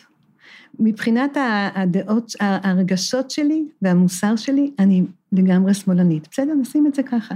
מותר, אני לא יודעת אם, אם, אם, כן. אם השמאל, תראה, אני רוצה לקרוא לך משהו שאיימן עודה... אם השמאל יאשר לך, יאשר לך לקבל, כן. ל- להעניק כן. לעצמך אז תואר אני יכולה שמאלנות. גם לרחם עליהם ולחשוב שזה לא מוסרי שאנחנו לא, לא, לא מתייחסים ולא רואים אותם. לא רואים אותם. היום שמעתי בחדשות שיש עכשיו צעקה נגד זה שעובדים מן הרשות הפלס, הפלסטינית, אוי לאוזניים שכך שומעות, מטפלים ב- בחוסים במוסדות אה, זה. כן. מי אמר, מה, מה, מה הבעיה? זאת אומרת, אז כל ה... אז, אז אני גם חושבת שמוסרית אנחנו פה לוקים מאוד, וזה לא יהודי. אה, מגר תושב שחי בקרבנו ואנחנו לא מתייחסים כמו שהתורה מצווה אותנו, וגם אנחנו גורמים על ידי זה עוד ועוד סבל ומלחמות, גם להם, גם לנו. יש לי כרגע שלושה נכדים שהם חיילים קרביים, אחרי ששניים כבר השתחררו ברוך השם, כרגע יש לי שלושה שבכל המבצעים האלה וכל זה הם, הם נלחמים. אני לא רוצה את זה יותר, אני רוצה, אני רוצה שלום. אה, ולא אז, יהיה שלום, אז כל אז עוד לא מתייחסים... אז תפני את בית אל. מה זה ייתן? כך יאמרו לך. פינו, אני לא בבית אל עכשיו, אבל מה כן, לא, ייתן לא, פינוי בית אל? לא ייתן כלום לפליטים, לא ייתן כלום לאף אחד. בית אל קמה על אדמות טרשים, אדמות שלא היה לא, בהם, לא גר בהם אף ערבי. הרי, הרי הרציונל של פינוי, טריט... פינוי טריטוריה ביהודה ושומרון, כדי לאפשר הקמה של מדינה שתאפשר גם את יישובם מי? של הפליטים, ובכך ימצאו להם בית. לפי מי אתה מדבר עכשיו, מגרונם של מי? של בעלי התוכנית של שתי מדינות לשני עמים. כן. שמעולם לא הייתה לה הסכמה של ערבים, שמואל. זו תוכנית יהודית מאוד יפה, מאוד הגיונית. לא הייתה. אה, ביהודה ושומרון לא רוצים את הפליטים, לא ייתנו להם מקום, א', וב', זה לא מה שהם אומרים. זה מה שהם אומרים. העתקתי פה קטע מאוד מאוד, שני, שני משפטים מתוך אה, נאום של איימן עודה, חבר הכנסת איימן עודה, אה, בהמשך לזה שדיברו על זה שהערבים מדברים על הנכבה, על 48, ואנחנו מדברים על, שיש, על כיבוש שמתחיל ב-67. כן. כן? אז הוא אמר, בכנס השנתי של תנועת שלום עכשיו, הוא אמר את זה, ב-2015, אנחנו נמצאים פה אחרי הנכבה, כפר קאסם ואוקטובר 2000, שאת כולם ביצע השמאל הישראלי. נכון שחלק קטן מהימין קורא מוות לערבים, אבל השמאל עשה לנו את המוות. זה איימן עודה. אוקיי? ואני בתור מי שגם, אני גם שמאלנית וגם ימנית, אז אני לא קוראת, לא אומרת את זה נגד אף אחד, אבל צריך לשים לב, הסימון של כיבוש 67 כלב הבעיה, לא מביא אותנו לשום מקום. אנחנו צריכים להבין שזה מתחיל ב-48, נראה לי גם, יש פה ושם גם אנשי שמאל מובהק שמדברים על זה בשנים האחרונות. אני יודעת שניר ברעם כתב על זה לפני כמה שנים. הוא פתאום גילה שזה מתחיל ב-48 ולא ב-67, כן. אבל לא הקשיבו לו. בעיית הפליטים היא שורש הכל, והיא גם, בהכרה בה, טמון המפתח גם לפתרון, אני חושבת, האמיתי של, של הסכסוך, וגם לשקט הנפשי ולהבנה של, שאנחנו לא תקועים באיזו נקודת זמן בהיסטוריה, שאנחנו לא יודעים אפילו שאנחנו תקועים בה. אבל את קוראת את, את, את הספר של בני מוריס, ומצד אחד את קוראת אותו באמת מתוך איזו הזדהות ו, והכרה בזה שהקמת המפעל הציוני הייתה טרגדיה של מישהו אחר, ומצד שני, כאשר את מנסה לחלץ ממנו תוכנית מעשית או תוכנית מדינית... מהספר הזה? הוא לא מציע. לא, בסדר, אבל, אבל, אבל את מתוך התובנות האלה מחלצת את התוכנית שלך, אז התוכנית שלך היא, תשמעו, כנראה שאין ברירה אלא להזיז אותם עוד קצת. זה לא מה שאני אומרת. יכול להיות שחלק מהפתרון יהיה ליישב אותם שם, איפה שהם עכשיו, אבל לא במחנות זמניים עם ביוב זורם ברחובות. עד מתי? לא להשאיר אותם כך ולהתעלם ולחשוב שזה פשוט, אם נצא מעזה הערבים ייעלמו. גם, אה, ב, גם החומה שנבנתה לאורך אה, הגבול אה, עם יהודה ושומרון, כן, חומת כן, ההפרדה. כן. אני לא אשכח שכשהיו הפיגועים ש... של שנות התשעים כנראה מדובר, אני כבר... לא, חומת לא הפרדה היא תוצר של האינתיפאדה השנייה. האינתיפאדה השנייה, כן. כן. אה, זה אחרי שנת 2000, כן. כן. אז חומת ההפרדה הייתה פתרון הקסם. נו, אז צריך כבר חומת הפרדה. אז אמרתי, בליבי, מה זה יפתור? מה את... בקיצור, זה לא פתר, זה לא פותר. אי אפשר, אנחנו כאן במזרח התיכון, כמו שאומר השיר, אנחנו כאן עם הערבים, הם כאן איתנו.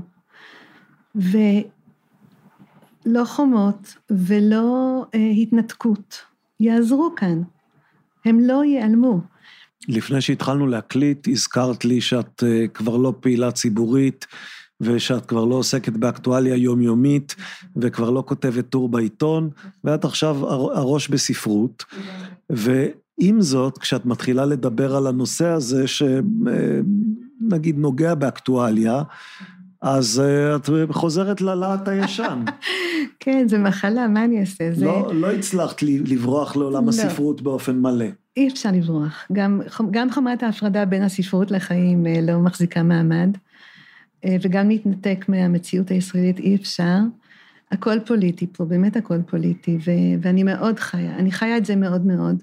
כמו שאמרתי לך, אפילו מסיבות אה, סבתאיות, כן, הנכדים שלי שם, אה, ב, בחטיבת הנחל ובשריון ובגולני, אני, אני דואגת, כמו כל סבתא. אפילו מבחינה זאת, אני לא יכולה להתנתק מזה. כן.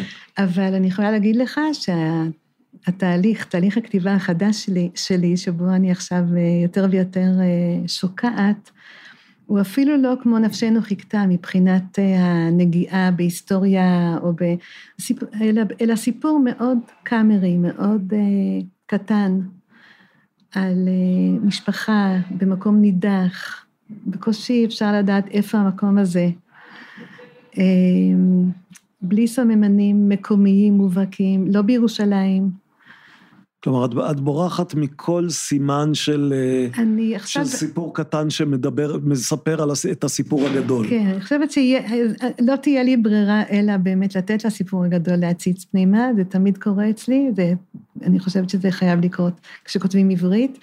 אבל, אה, אבל הנטייה שלי עכשיו היא באמת ללכת למקום שקט יותר. אה, אני מאוד מושפעת עכשיו מסופרת אמריקאית בשם אליזבת סטראוט, אתה מכיר את השם? לא, היא כתבה לא את הספר. אה, ספר אחד שלה שתורגם לעברית הוא שמי לוסי ברטון. אוקיי. ועוד אחד נקרא אוליב קיטרידג', עשו, עשו גם סדרה. אה, כן, את הסדרה מצוינת, ראיתי. מצוינת, כן, כן, הספר קיבל את פרס פוליצר, כן. כן. ושאלו אותי לא מזמן באיזה משאל כזה, אתה יודע, כזה, באחד העיתונים שעושים שאלות זהות כאלה, עם מי היית רוצה להתחלף ליום אחד? אז אמרתי, עם אליזבת סטראוט, או, או סופרת אחרת שהיא לא יהודייה ולא ישראלית, היא יכולה פשוט, מותר לה פשוט לכתוב סיפור על בני אדם בלי כל המטען היהודי והישראלי ש, שאני נושאת איתי. את, את מרגישה שהמטען הזה מקשה עלייך? אבל רק ליום אחד הייתי מתחלפת איתה. לא, זהו, השאלה, המטען הזה מקשה עלייך להיות סופרת, נגיד, יותר טובה במרכאות? כי, כי הוא מאלץ אותך, כל, הוא, מח, הוא מאלץ את האומנות שלך לתוך אה, אה, כתונת כפייה שהיא לפעמים לא רצויה לך? לא, היא, היא, היא המהות שלי, אני יכולה לכתוב רק את מי שאני, וזאת מי שאני. אני גם, אין לי שאיפה לכתוב ספרות טובה, יש לי שאיפה לכתוב אמיתי, לכתוב באמת את עצמי. אמ, רק על עצמי לספר ידעתי גם.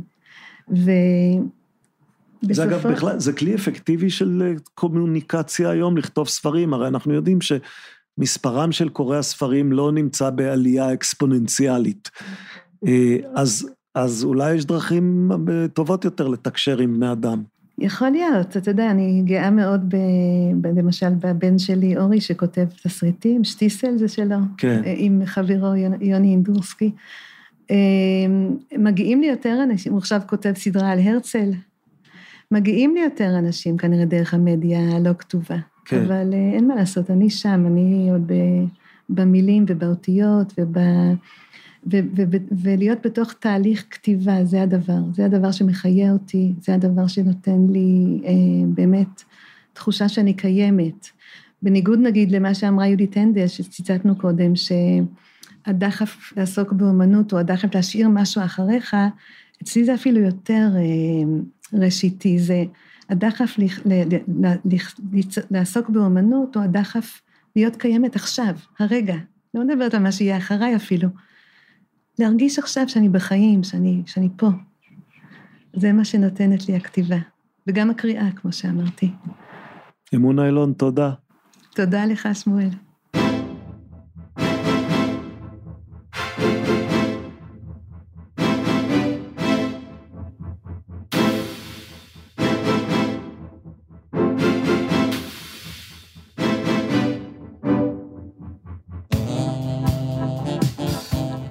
הכיפות והשועל, מקווים שאתם עדיין איתנו. את הספר של אמון האלון כדאי לכם לקרוא, זה באמת ספר מיוחד. גם את הספרים בסדרת הכיפות והשועל, שכל אחד מהם מיוחד בדרכו, אנחנו ממליצים כמובן לקרוא 12 ספרים עד כה. כנופיית המפציצים על מלחמת העולם השנייה, עשרה קיסרים על רומא, שנית לא תיפול, על ישראל ואיראן, ספר מאוד מאוד אקטואלי.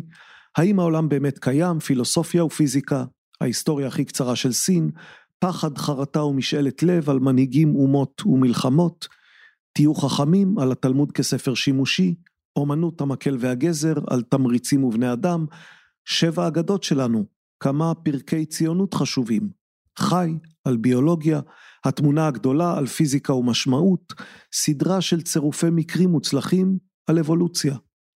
ספרתם? 12 ספרים, תוכלו למצוא אותם באתר הספרים עברית. סדרת ההסכתים הכיפות והשועל נעשית בשיתוף עברית, אתר התוכן הספרותי הגדול בישראל המציע לקרוא בכל דרך. ספרים דיגיטליים, קוליים ומודפסים. תודה לדולב אזולאי מעברית שמסייע לנו.